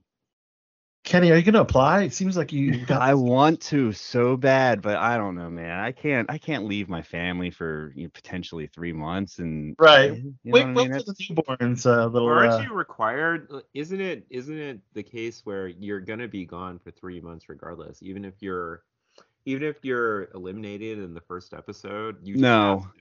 Potent. Well, yes, you sign up for the three months, but um, i- i- i- there is a great chance that if you're eliminated within the first month, four, five, six people, you're gonna Mhm. go home. Now, Oh, in the really? 'Cause past, they they they did that so that there wouldn't be any spoilers as to who uh, N- once it airs. those people aren't on jury. Um, jury goes to sequester house. Um, and if Okay. because the so like the last what uh, I don't know, not seven or eight people who are evicted are the people Right. who ultimately decide who's going to win. You know, they have the final vote. Um, and uh, so and and sometimes they will secretly send people who have been evicted to sequester um, with the intentions of bringing them back, like in a you know win this these four people who have been voted out they're all going to battle it out and one of them's going to come back into the house type of deal I'm glad they didn't do that this season. they haven't done that in a, quite a few seasons actually No, now. They've gotten away from that which is great because i I'm- like it and i don't like it No, I'm. all- I think once you're voted out, you're voted out. I, dude you i tell you what uh big brother to me it's it's the only uh, uh game based fantasy sh- or reality tv show that like you you got fans that study the hell out of it and it's it's Yeah. it's it's deep it's, It's really deep. deep So I wanted to uh, field uh, the panel on what their favorite reality TV show is, and if you're if you're not a reality TV fan, why aren't you a reality TV fan? Let's start with Mike the General Zod. Okay, I don't really watch reality TV that much. The one show, the one reality TV show that I remember really enjoying a lot though was Rockstar INXS and Rockstar Yes! Sarasota. Hell yes. Yeah, those were those were so much fun to watch. I remember. Yes. And uh I And it's a legit prize. You actually become the frontman of INXS. Yeah, until you hit all the And heroin of course, you're the not guy, a band the guy anymore. they picked to front INXS was a total douche, and Yeah. like he kind of disappeared immediately. Like I don't know, but it was like it was so much fun to watch at that time because I remember that came out in a time where my wife and I just bought our first house and we had no money because we put all of our money into this house, so we couldn't Yeah. even afford cable, and so we had like regular broadcast TV. So we would sit down, and that was like a point television. Rockstar INXS. Yeah. All right. What what about Ali Dash? Uh, do you have a favorite reality show? Uh, I don't really like reality TV. Okay, so that's that's the Um, other end. You don't like reality TV. So why don't you like reality television? I don't know. I just don't get into it. But I will have to say I was obsessed with it when I was younger. Um, Okay. So the last reality show that I probably like watched and got into was Laguna Beach back in high school. I was sadly obsessed. Yes, that's a guilty pleasure. Um, it was my. I mean, yeah. I used to do I used to do nightclub appearances with those guys. I used to uh, work with nightclubs and and bring uh, some of those talents, Laguna Beach, The Hills, Real World, and uh, yeah, I have a love for for that that as well. Um, the the Funny, like, early MTV reality I'm- shows. I never got into the hills. By that point, I was kind of over reality TV. Yeah. Um, but and then prior to that, like I would watch The Bachelor with my mom and um, things like that. But I don't know. I I'm just not really a, a fan of reality TV. That's okay. Um, that's okay. But, but- you were at one point. You liked I Laguna was. Beach. Okay. What about Dan Franco? Dan's a, an actor's actor. I'm curious if he, he's a reality TV fan. secretly. I I'm not a big fan of the the Survivors or the Big Brothers or or any of the Housewives or Kardashians. Um, I've I used to watch Idol pretty regularly. Um, yeah. you know, and and I think why I watched it was because that it's the same thing when we go into an audition, you know, and and that can change your life. You're actually seeing someone's life get changed in the moment. Yeah. That's, that's pretty cool. Um, the only like, but but like Idol and The Voice, those are those are more competition shows to me than like manufactured conflict. Um, Right. I did like the mole, the one that um uh what's his face? Uh Anderson Cooper used to, to Ah, yes. Mm hmm I mean, would you Um, would you consider game shows the same as reality TV though? I wouldn't. No. I- If it's self-contained in one episode, no. If it if it's the same cast of characters win the entire season, then it falls into the Well, I mean, like because- like you look at something like Jeopardy, where they have like they have characters that become personalities that as they- Mm, yeah, no, yeah, that's, but that's still very game that's still very Yeah. game show. Game Yeah. show. Uh, But Big Brother, Survivor, the, the it is a competition. However, there's a lot of drama behind you know behind that game. A lot of yeah, that- strategy. that's fair. That's fair. I was just wondering if there was like you know Mhm. what there was some because the Jeopardy guests get to go home afterwards. You know, like they're these guys don't ever get to leave. Period, and and are Right. completely cut off. So I guess that's where I, where the line gets drawn is that the the games drive the drama, whereas there's the drama is just inherent. Uh, uh, it's just kind of on the side of the Jeopardy. You know, yeah. you get into watching the guy who's been on there 25 times. I know I do, you know, but uh, and it's like, oh, is he going to keep going? Is he going to win this much Yeah. money? You know, there's your drama for Jeopardy. Yeah. Um, I do have to say that I, I I do love some Guy's Grocery Games. So that if that if that count, I don't know if that's reality TV or or you know Nice. Top Chef that stuff. That I'm- Oh, you I know, think the- yeah. Oh wait, yeah, you're right. Those or like you know cooking shows like Good Eats, for example, which is one of my all-time favorite TV shows. Yep. That that would Hey, qualify. For Al, me, um, be Master Chef. Master Nice. Chef is my favorite cooking reality show. And I would say Big Brother and Survivor are my favorite uh, reality competition shows. I, I Uh, kind of leaked with Well, love what about this. what about behind the scenes reality shows like the ones um they had that one about like you know they have one for a different NFL team every year and they Oh, I love oh that. yeah, 30 by 30 or something Yeah. like that. That's, yeah. that's a sports documentary though. That's more basically. more Yeah, that's tacky. a Yeah, more documentary. Yeah. okay. Um, the Circle on Netflix, Al. Uh, that's another one that I and my wife, my actually my wife started watching, and I just kind of started watching it with her. It's actually not bad, dude. Um, it, it's, Okay. It's very cool. Check it out if you're if you're Circle. interested. It's called The Circle, and it's got What's like the three. premise?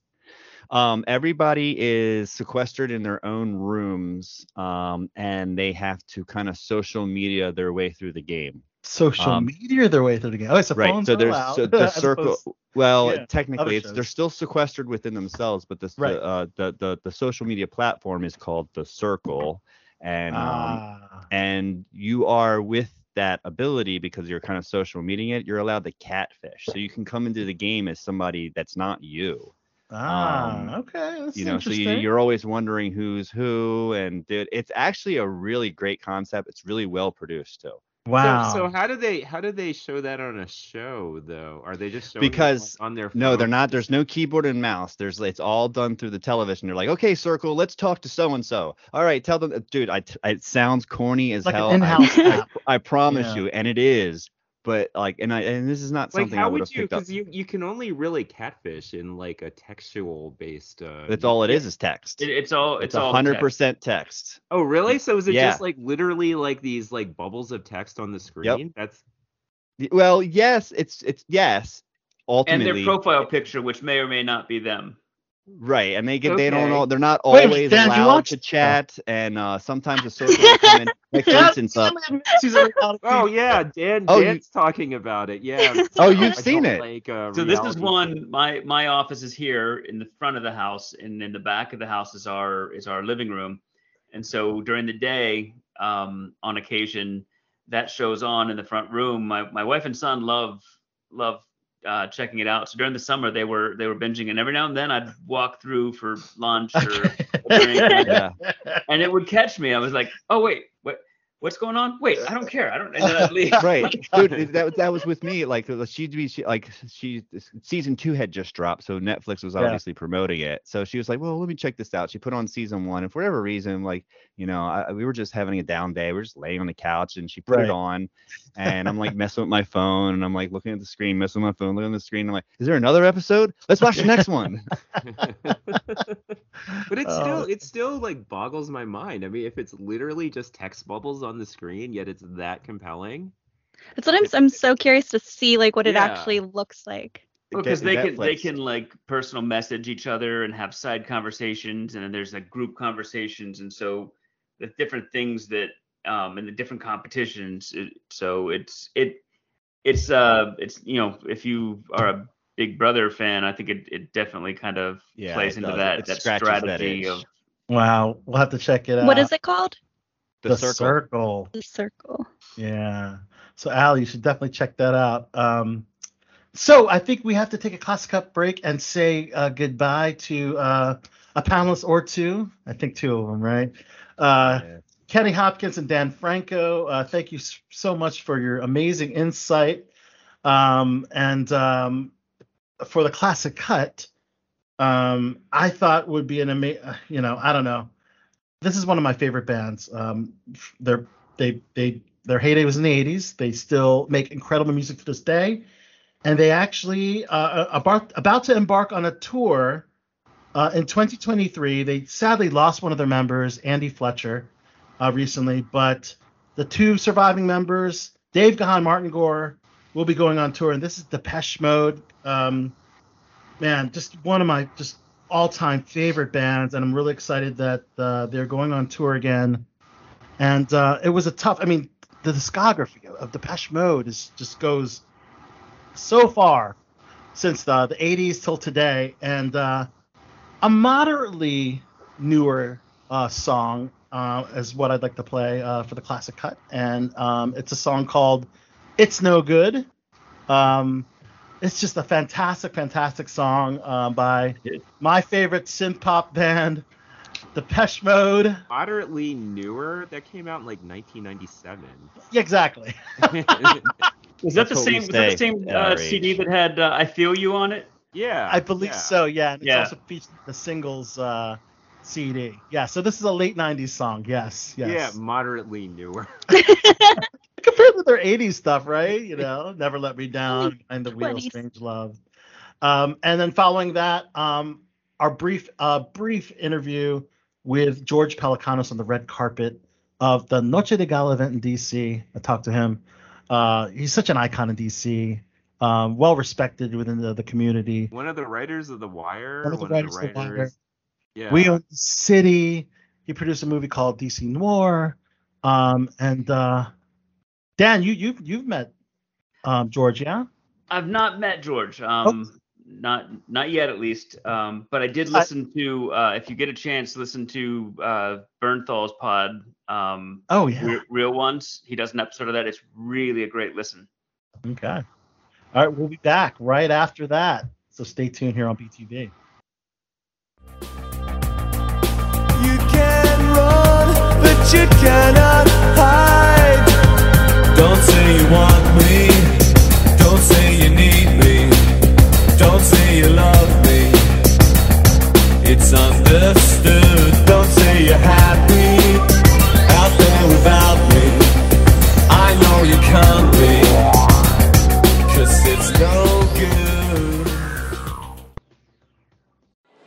Producer extraordinaire George Pelecanos. We own the city.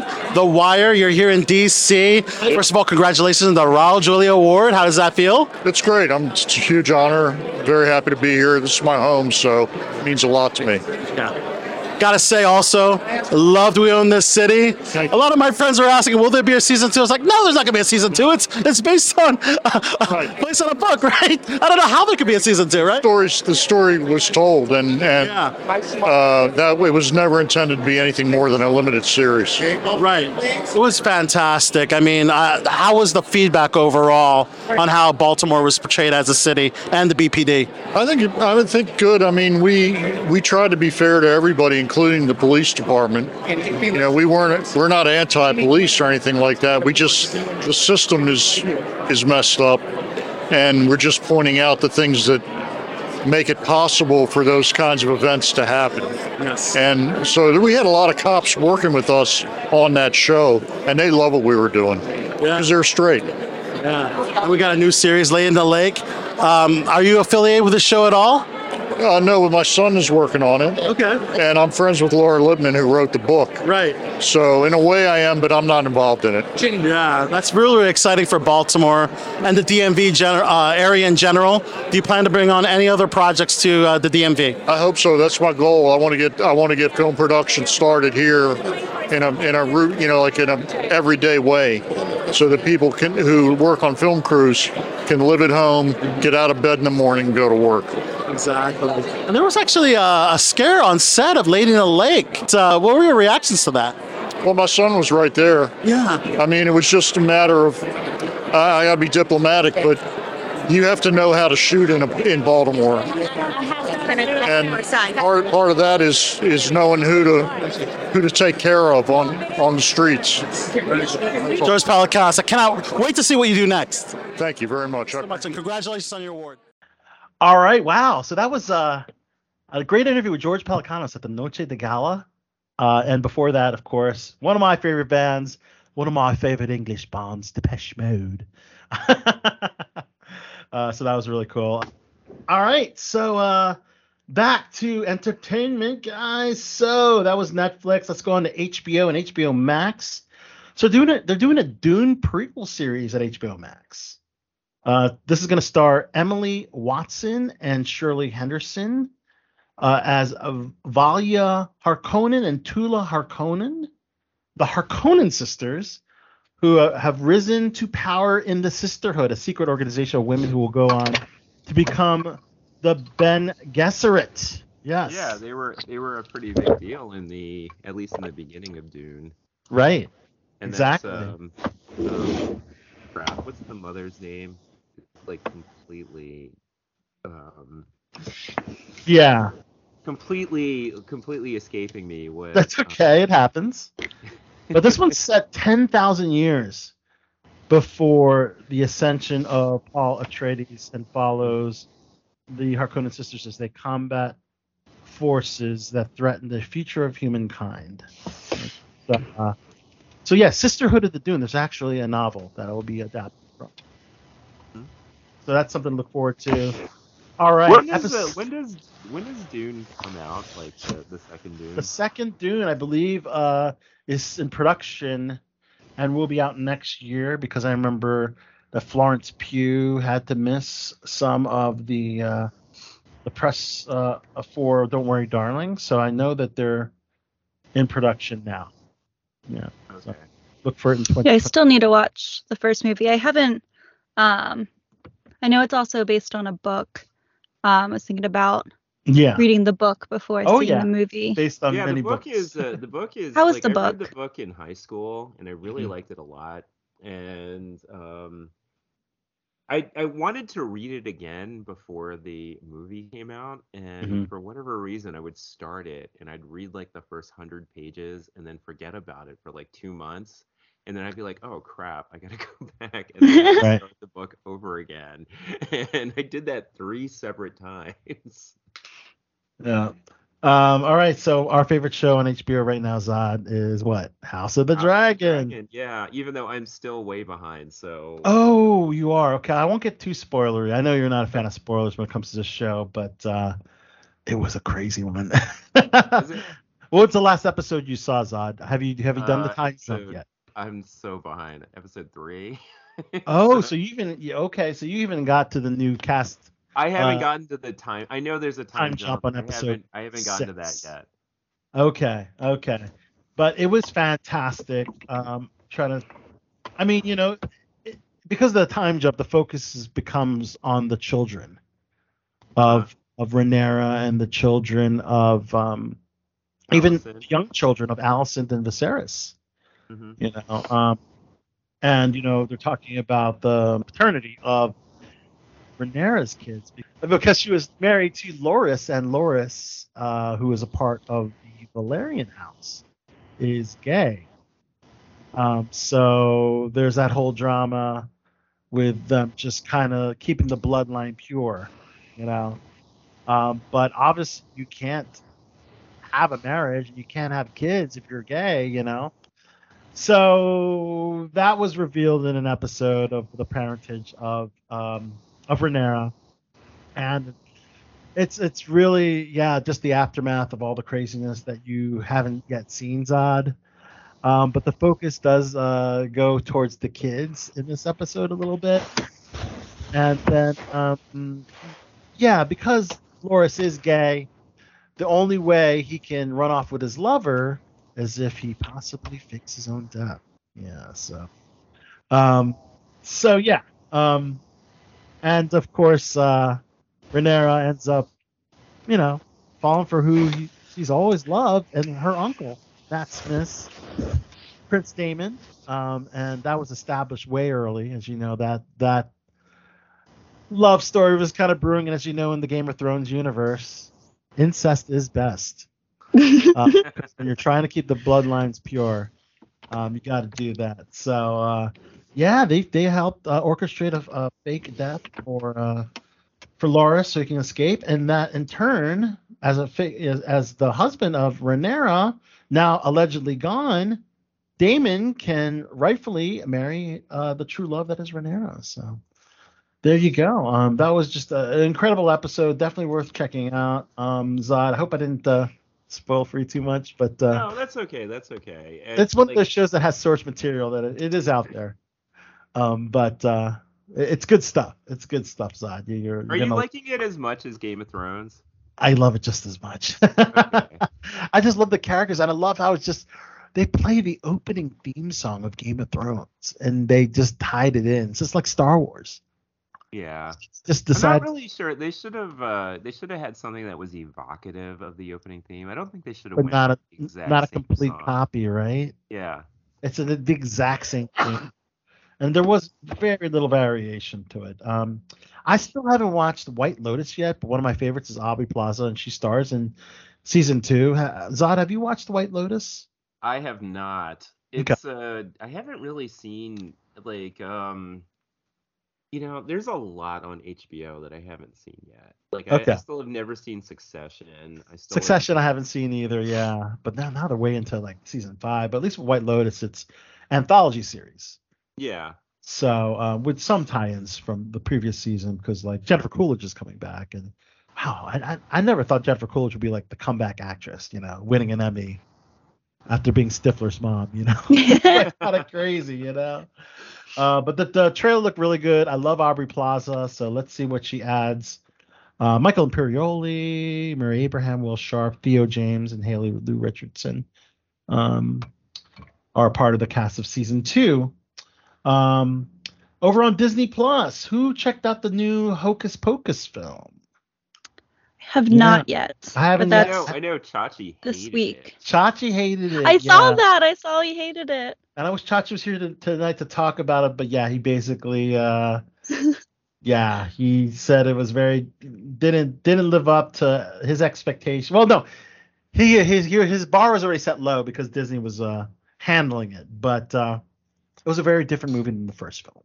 I don't know. That's- I still I still have I've never seen the first one either. Really? You've never seen the first one? No. Oh never wow. have. Okay. I Well, it's on Disney Plus. You should watch it with your kids.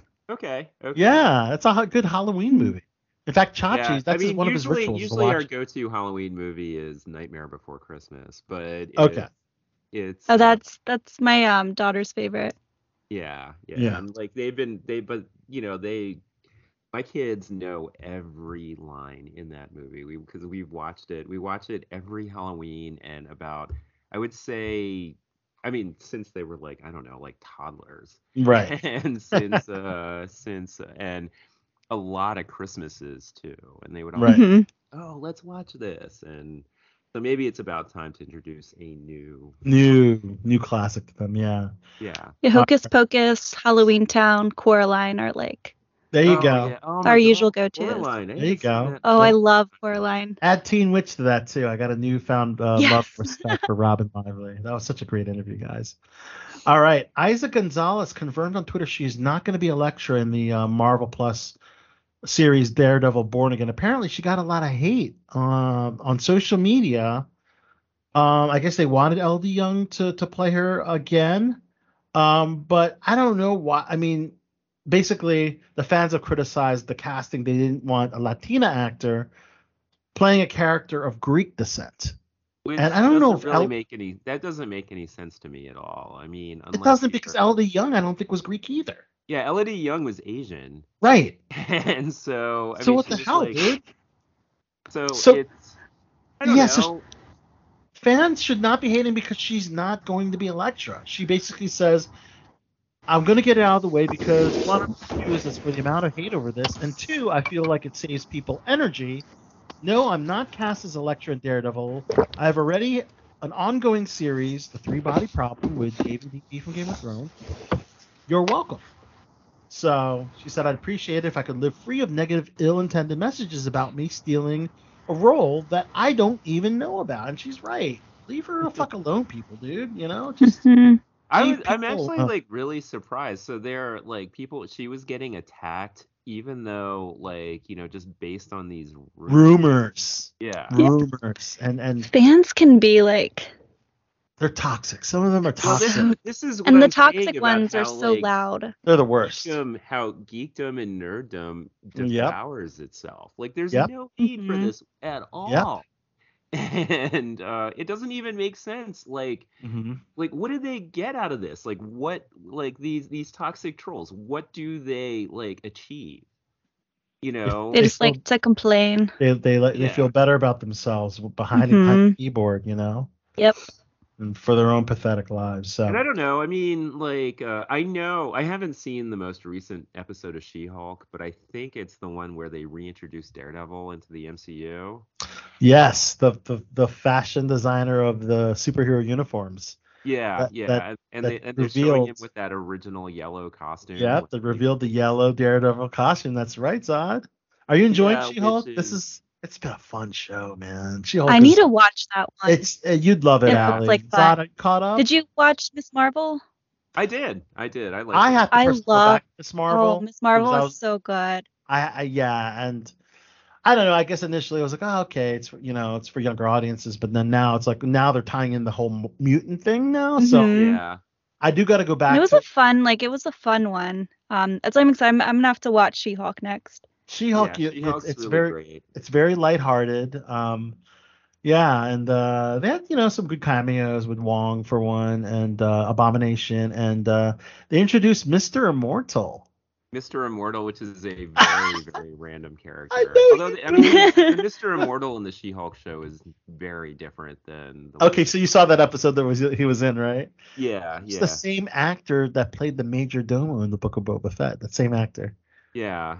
who is great. So the crazy. Yeah, it's so cool. All right, so Agatha Coven of Chaos is another Disney Plus. Um, so it's a spinoff of WandaVision. As you know, Kathryn Hahn is reprising her role, but Emma Caulfield uh, will be reprising her role as Dottie. Um, so uh, looking forward to that. Um, Emma Caulfield. Doesn't she? Didn't she just recover from like a really like from cancer or something? Sh- You know what? I think she has MS. Oh, MS. Yeah. Jeez. Yeah, because uh, yeah, she, apparently so it says, um, if if I have a platform at all, I should be using it, even if it affects my ability to get work. Better for me to at least be vocal about this and try to get try to help the MS Foundation. There you go, and other groups who are doing research. So apparently, she's been battling multiple sclerosis in private for more than a decade. Oh wow. Yeah. Um, and I believe I believe Selma Blair also. Yes. Also, Yes. yeah. Mhm. And so, our well wishes and prayers go out to both of them. Horrible disease. Um, all right. Um, over on Amazon, number 11. So this one's kind of like bittersweet for me because it's Jennifer Lopez's Shotgun Wedding. It's uh, an audition that I had that I would I was so psyched had I been given the chance to to to get the role, but I didn't. But just to to be able to audition for this movie uh, was super cool. But uh, they just dropped the first trailer, um, which is Jennifer Lopez and Josh Duhamel as a couple who gather their family and friends together for the ultimate desti- destination wedding. Which, um, yeah, they needed a Filipino security guard. So I'm like, that's me, motherfuckers. uh, so, uh, damn, damn. If only, only, yeah. You'll get the next one. Only if, only if. Um, anyone watching um, Rings of Power? Lord of the Rings. No, I haven't watched behind. it. So behind. I intend on watching it, but there's Yeah. just so much right now. Zod, you're not caught up either. I'm not caught up either. I'm. I only watched the pilot. to- I'm going to have to like sit down and like you know Yep. sit for like 24 hours and like watch all these shows without getting up. Yeah. And Well, they just up. they officially sh- uh, are shooting the second season now, and uh, it the show the current season has topped the streaming charts in its debut week with 1.3 billion minutes viewed. Jeez. Wow. A lot. That is a It's lot. It's interesting because it hasn't it's gotten like kind of lukewarm um response. Like a lot of people Oh yeah. didn't like it. A lot of people did not like it. You're right, Zod. Um, and uh, I don't know. Yeah, even uh, the once a future king, the last Numenorean, Martin Lopez, uh, who is an avid Lord of the Rings fan, uh, didn't rate it very favorable. But they did reveal in the sixth episode an iconic Middle Earth landmark, the volcanic, the volcanic Mount Doom. Oh. So you can see that on that. Um, you know, on Amazon they have a Trick or Treat Scooby Doo um, um, movie, like a uh, I guess an animated film. Um, uh, but that wasn't the crazy news associated with it. Oh yeah. fact I, that I, I saw Velma- I saw a post about this. That's right. Oh, Vel- the Velma is lesbian. That's right. Um, which you could have. I mean, is anyone like I feel like I could have seen like Yeah, it was just like They the made, they made unmentionable, the unmentionable thing. about at the that in the live action Scooby Doo movies. They um yeah, I mean, it's not a shocker. They said it's been an uh, an open secret among fans of Scooby Doo creators that Velma is gay. yeah. Uh, and James Gunn, who wrote early live action, who wrote the early live action films, um, uh, they have confirmed the character sexuality, but they will were na- never able to make it official until this uh, Trick or Treat Scooby Doo. So make sure you check that out. Um, the so yeah, I mean yeah, she's I mean everyone everyone needs a, a hero to look up to, and and she was. Yeah, she's the quintessential lesbian. Uh, Although it makes crime you solver. wonder because because Fred wore an ascot. So Yeah. Fred could always swing both ways. Yeah, he could be bi. yeah, what was up with the ascot? Although that was a uh, that was a kind of a, a fashion trend at the time, right? yeah, yeah, that was like a 70s thing. But Right. It's, it's such a weird fashion Yeah. Oh my God! Uh, they just dropped the first trailer for American Horror Story NYC. Um, not much is known about the plot, but uh, they call it the deadliest year. That is, Um, that's another show that I always wanted to get I'm into. behind. Never The did. last one I watched is 1984, so I'm behind like two seasons of AHS I've only seen like two episodes of the like entire years show. ago of Oh, the entire yeah, year. probably the first season. I remember. I remember. Like I, I saw the first two episodes of the one that takes place in New Orleans, That's a good one. Coven. which uh, which I liked. I really liked. It had that that Yeah. creepy story. I know it's like a true story about that um that woman in New, New Orleans. New who, like, Orleans, that's right. Slaves. You're right. In her, in her like attic. Absolutely, yep. And Ryan Murphy, he does it best when it comes to those kind of things. You know, that's why I did the Dahmer series. But uh, yeah, I mean, the trailer just dropped. It looked really cre- creepy. A lot of like, um, shots of blood with scantily clad people in leather, and uh, um, yeah, looks really really cool. Um, number thirteen. So if you, uh, that's AMC. If you heard the opening promo, that's Teo Rapp. Uh, yeah, spoiler alert. Uh, but I don't think you guys mind a, a, a spoiler alert on The Walking Dead at this point, do you? Not No, I haven't seen it. Okay, that's all right. Yeah, we played his pro because his character was killed in episode 18. Um, if you have AMC Plus, spoiler alert, episode 18. Um, we get the one episode early on AMC Plus, and um, yeah, I mean we. The thing was was crazy about it in the comic book storyline.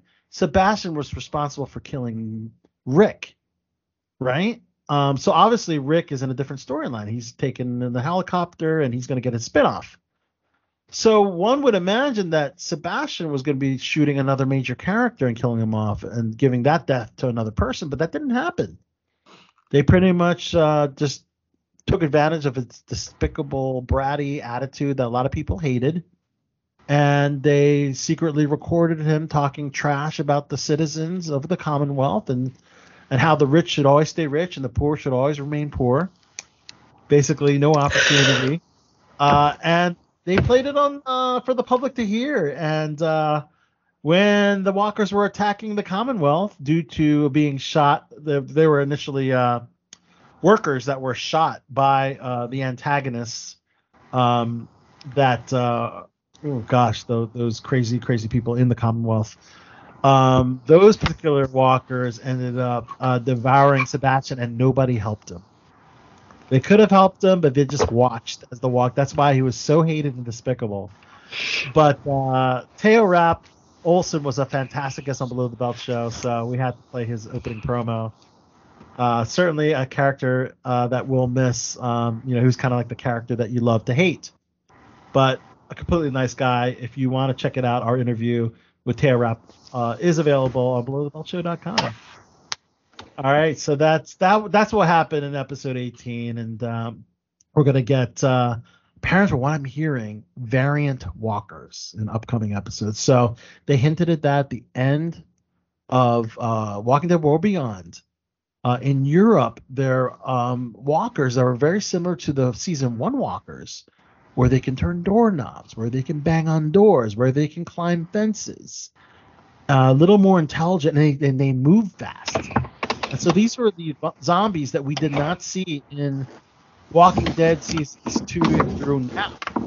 No, so, uh, So, Um, so are they gonna? Are they? Are they going to like go in all these different directions with the different kinds of walkers? Like they'll I have. think so. Will They they, have- have, like the fast ones, the running ones? Yeah, those are the ones in Europe. So somehow they're gonna get a variant Walker onto the season somehow. um, the next, uh, the the title of the next episode is variant. So I mean, whether they'll, they'll have to eventually have like intelligent ones because I don't know. Like there was a there was um, that's the case in season one. They completely retconned that uh, because it changed showrunners and the, the zombies, the walkers became less human-like. You know, it's Yeah. all about just eating the flesh of humans. I'm trying to remember. There's like a there's like a really good zombie movie. Um, that's uh that's from the perspective of the zombie, and like he's able to like, and the implication is like they all kept their minds and they could still see like uh, perceive and everything, but they couldn't communicate and they were still overcome with all this hunger Right. and it's like basically showing like uh, these people becoming zombies and event like slowly going insane from hunger and like the inability to communicate and like you know they were either killed by the surviving humans or and you know they, they had like really poignant scenes where they're trying to you know convey that they don't want to hurt uh, hurt people but Kind of like I Zombie. well, I Zombie, they were just the zombies were just smart. I mean, the only thing that made them zombies was like they they had to eat brains, but otherwise they were like totally um they were totally Functional members of society. Yeah. That were- was such a great show, by the way. Yeah. I loved that show. Yeah. Yes, Rose uh, McIver is such a hottie too. Yeah, she's a favorite. All right. Um, over on Paramount Plus, Yellowstone just dropped the fifth season trailer. Uh, so that uh, drops on November 13th, the first two episodes. I didn't ever finish uh, Yellowstone. I gave it a little bit of a shot and then kind of just life happens, right? You can't watch everything. But Chachi's a big fan. He's watched 1883. Yeah, they're, they're going to do another spin-off called 1923. Harrison Ford, which is huge. Uh, Harrison Ford and Helen Mirren doing the television shows. It just blows my mind. But uh, yeah, it's going to happen, guys. Um, also on Paramount Plus, there's they're going to do a Frasier Frasier sequel with Kelsey Grammer. Uh, so it's going to follow Frasier Crane's next chapter in a different city. Um, the former cast not expected to be uh, regulars, but could end up in guest roles. But no other casting was announced. Pretty sure it was a Grammer spin-off from Cheers, right? That's right. Frasier was a spinoff from Cheers. Yeah. Kelsey Grammer definitely could use uh could use the good publicity because Yeah. he was um he was definitely like you know he's like this like super outspoken I think he's like a Trumpy and um Oh, yeah. And it seemed like in he was- Hollywood, yeah, you kind of have to, if you are a Trumpy, you kind of have to be anonymous or yeah be mum about it, right? and like you know it seemed like he was only gonna be do gonna be doing these like you know Independent films focused on yeah Yeah. so i mean i hope it works for him i i mean i loved frasier when it was originally on it's Okay. you know, Frasier. Yeah. Um, so yeah, yeah, you, you're, you're probably gonna tune inside. So, um, I, I wouldn't go that far i don't know I have to- do you have Paramount Plus? I don't have Paramount Plus. That's Uh, probably a it's, good It's not reason. on Peacock. I would figure it'd be on Peacock. This one's on Paramount Plus. Yeah. Huh. Crazy, right? There's so many streaming services. So many. Another one is Apple. Um, let's see. We already talked about Emancipation, but Echo 3 is an action action thriller series from Hurt Locker producer Mark Boal. Um, stars Luke Evans, Michael Huisman, and Jessica Ann Collins. That's going to drop in November, and it's set in South Africa. Follows uh, Amber, a brilliant young scientist who is the emotional heart of a small American family. When Amber goes missing along the Colombia Venezuela border, her brother and her husband, two men with military experience, uh, struggle to find her in a layered personal drama. So that's one to look out for. Um, I don't know if anybody has stars, but uh, Katherine Langford's going to be in a new psychological thriller series called The Venery of Samantha Bird. It's an eight episode drama. Um, basically, she reconnects with her childhood sweetheart, uh, falls in love, storybook, blah, blah, blah.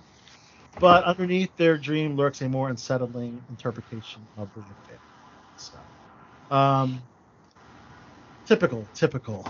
Um, all right. Saturday Night Live, very interesting on SNL. They uh ha- they lost eight members, eight cast members, and I was very curious to see how they would do uh, without like Kyle Mooney and Pete Davidson and Aidy Bryant, Kate McKinnon, Melissa Villaseñor, uh, Chris Redd. But you know what? It was a very entertaining episode. You know, they opened up with uh, It wasn't. fun, it uh, wasn't like a fantastic. it wasn't fantastic because there's a lot of skits that don't hit the mark with the laughs, and that's Right. kind of the problem I have with with more of the Saturday Night Live episodes I've been watching. But I still, for whatever reason, I still tune in. Yeah, so do I. And I like. I mean, I still like. You know, I'll I'll laugh at least a couple times.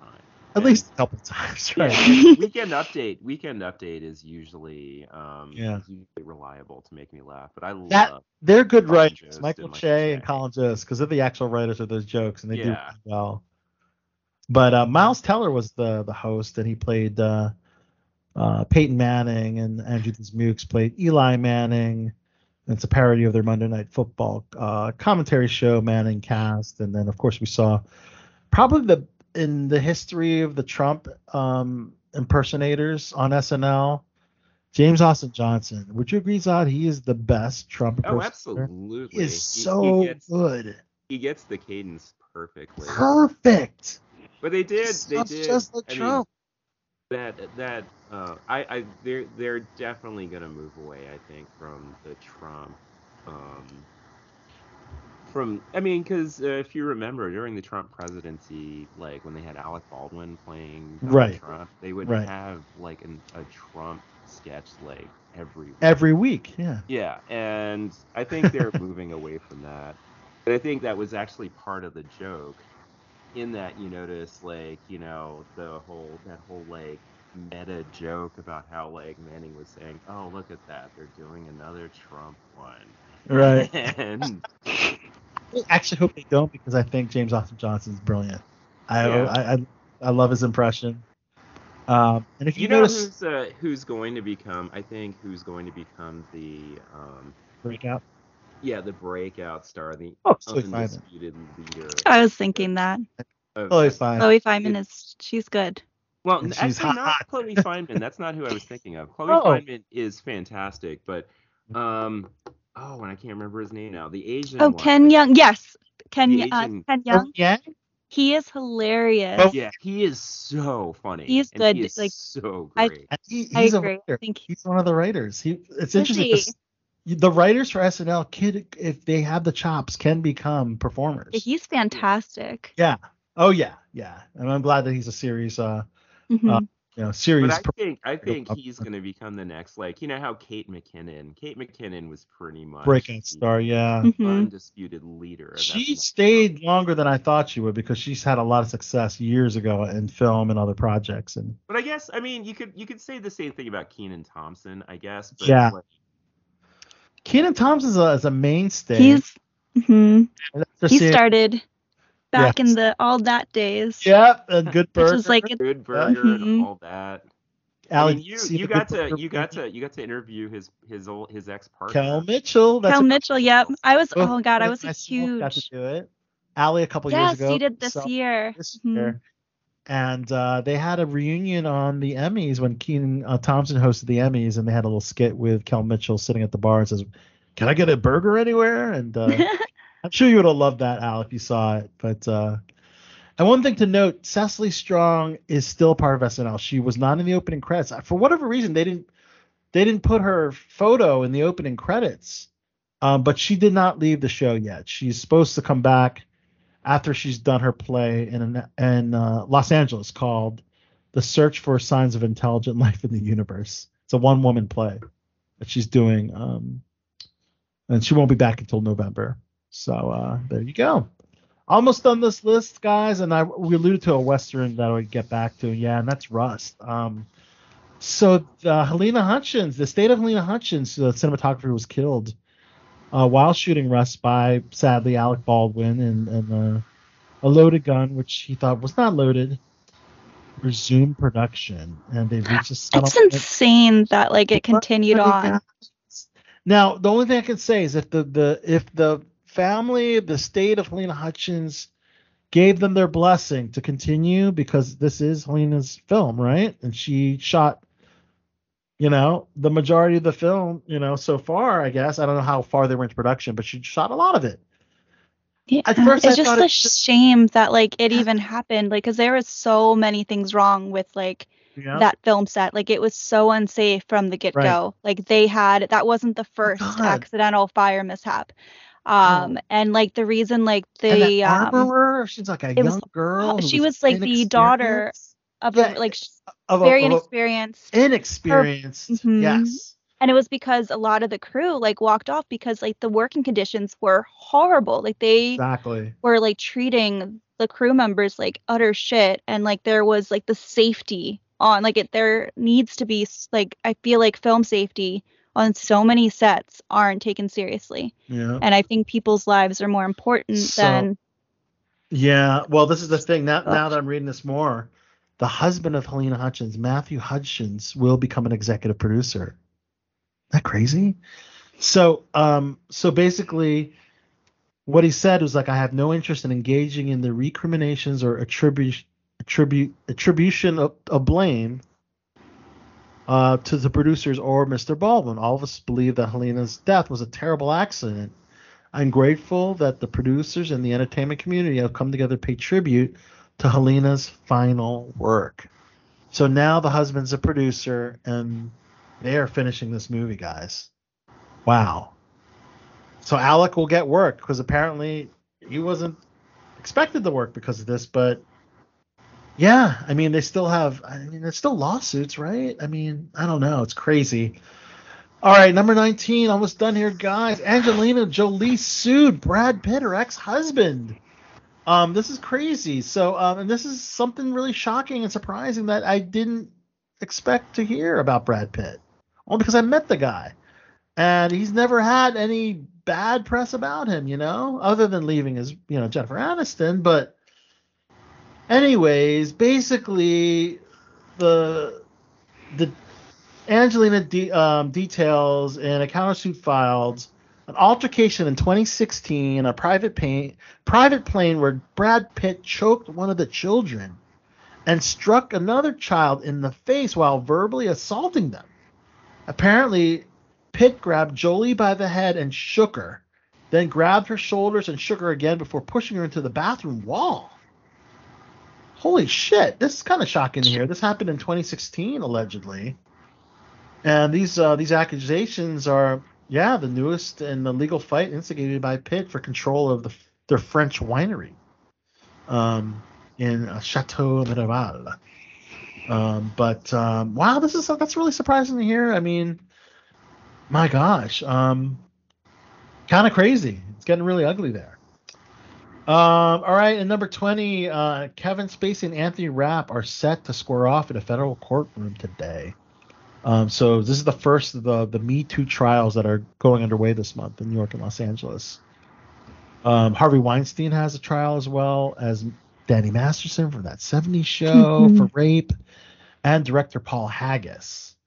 Um, so yeah, um, two of them are, are civil uh, cases, two of them are criminal cases, and uh, yeah, I mean, uh, we all know the story. I mean, you know, Rapp is suing Spacey for 40 million over an incident that took place when he was only 14 years old. Jeez. Um, so um, you know, and we talked to Anthony Rapp at AwesomeCon Allie, right? Re- very recently. And uh, of course, I was not going to go there. I was not going to go there talking. To, I think that would have been inappropriate at a Comic Con. Maybe maybe in a, like a more candid setting, like a long interview here, uh, like phoning in. But uh, even then, I would be very very, yeah, I would be very very eh, hesitant. Especially a sensitive topic. It's super sensitive It's very traumatic. very very sensitive so and uh we have some sad rest in pieces to announce guys um and i'm going to get into one that's near and dear to our hearts in btb but let's start with uh, douglas kirkland uh movie set photographer best known for his pictures of marilyn monroe passed away at the age of 88 uh joan hotchkis who appeared in uh the odd couple who was oscar madison's girlfriend um, died of congestive heart failure. Robert Brown, who starred alongside David Soul and Bobby Sherman in Here Come the Brides, that sadly passed away. And iconic country singer Loretta Lynn. Um, she's in the National Country Music. Um, she's a Hall of Fame. Um, Loretta Lynn, acclaimed singer and songwriter whose recent ascent from Kentucky, small town Kentucky, to national music, country music superstardom. Died at the age of 90. Um, we actually lost someone that's appeared on BTB multiple times, both uh, mostly at WMBC Studios. Joined us a little bit here on on BTB 3.0, the virtual uh, edition, and um, it's uh, none other, and I'm, I'm really sad to say, Siren the Entertainer Davis had sadly passed away. Um, she was an amazing um, mother, um, amazing friend, uh, an amazing singer, super talented singer. Always brought her talents over to Below the Belt show. And um, we don't know much details other than the fact that she was found dead unexpectedly. Uh, and uh, our hearts and prayers are going out to her family right now. Um, it was it was heartbreaking to I mean it was such a shock when you when you that out. yeah, when I, I first informed you. It's so sad. Yeah. Yeah, And so especially like, you know, to see the outpouring of emotion that was going on on her Facebook page. And, Mhm. You know, the fact that you know she leaves a you know 21 year old son. That's right. She's got a, a son uh, and then two young daughters, I believe. Yeah. Yeah. And uh, certainly super duper sad. We, we didn't expect this to happen. Um, And you we know, can we can remember all those great like you know didn't she used to do those singing performances on the show? she would sing in, in studio. Um, she, Yeah. was, she was a great co-host. She liked talking The Walking Dead with us. She was a fan of that show as well. Um, and yes, she she blessed us with her incredible, incredible voice. Um, but um, we're gonna pay our respects to Siren on uh, BTB next week. Um, as part of the show, will be a tribute show for her. Um, Uh, obviously, that we'll have to gather some uh, some audio clips and stuff like that. But uh, this is all very sudden for us this week when it happened. So, rest in peace, Siren the Entertainer Davis. Um, incredible, incredible performer, friend, and uh, great guest co-host that's been on the show uh, multiple times. And you know, we were just talking about Koki, um, who passed away last year, and it's really sad when someone that that has been a part of the show and has been on and guested multiple episodes, and uh, sadly, um, she's no longer with us, guys. So.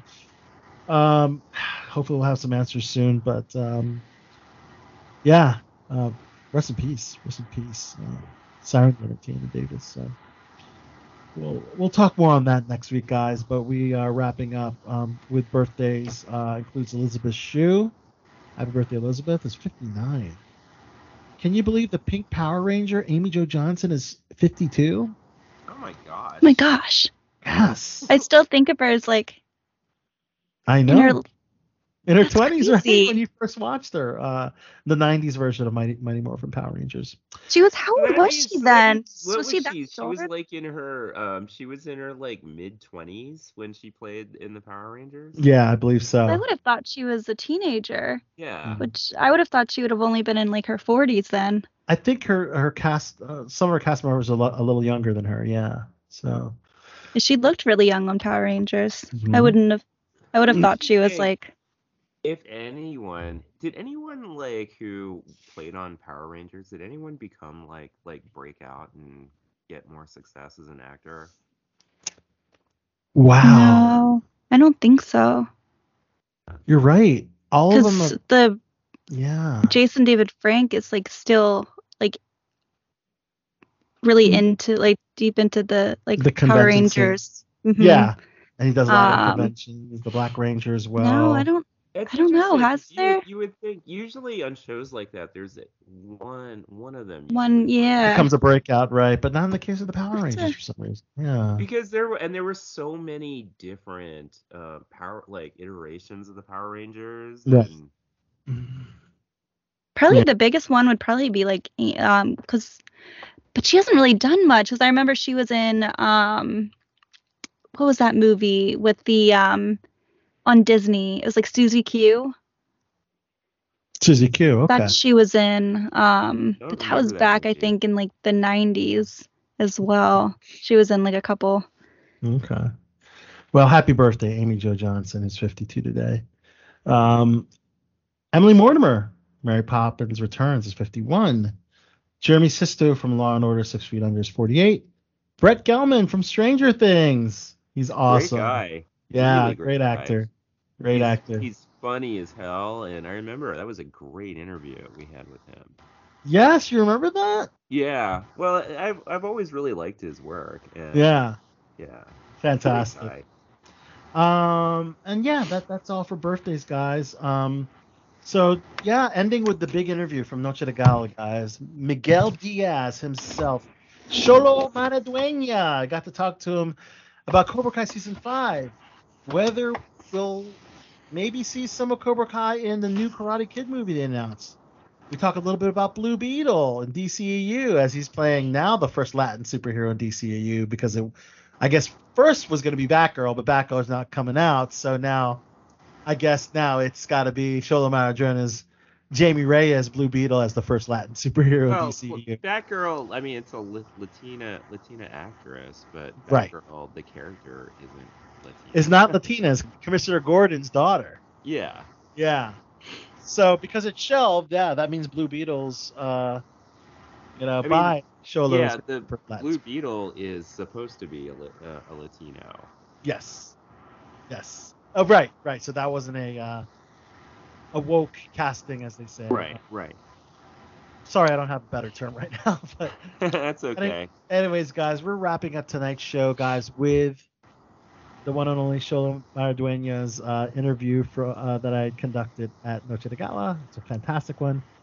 And yes, next week, guys, um, yes, a portion of our show will be dedicated to the life of our friend, Siren the Entertainer Davis, um, who touched many of our lives and hearts with her amazing talent, her shining personality, um, And yeah, yeah, she will be really, really missed. Guys. So, all right, guys, on behalf of the amazing panel that we've had today, starting with Mike the General Zod, Thank you. of course, Ali Das, the adorable one, voice actress extraordinaire. Always a pleasure.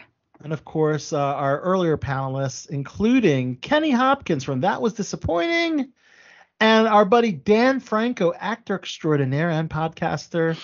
Guys, we will see you next week. Until then, peace. Peace. Peace. All right, guys.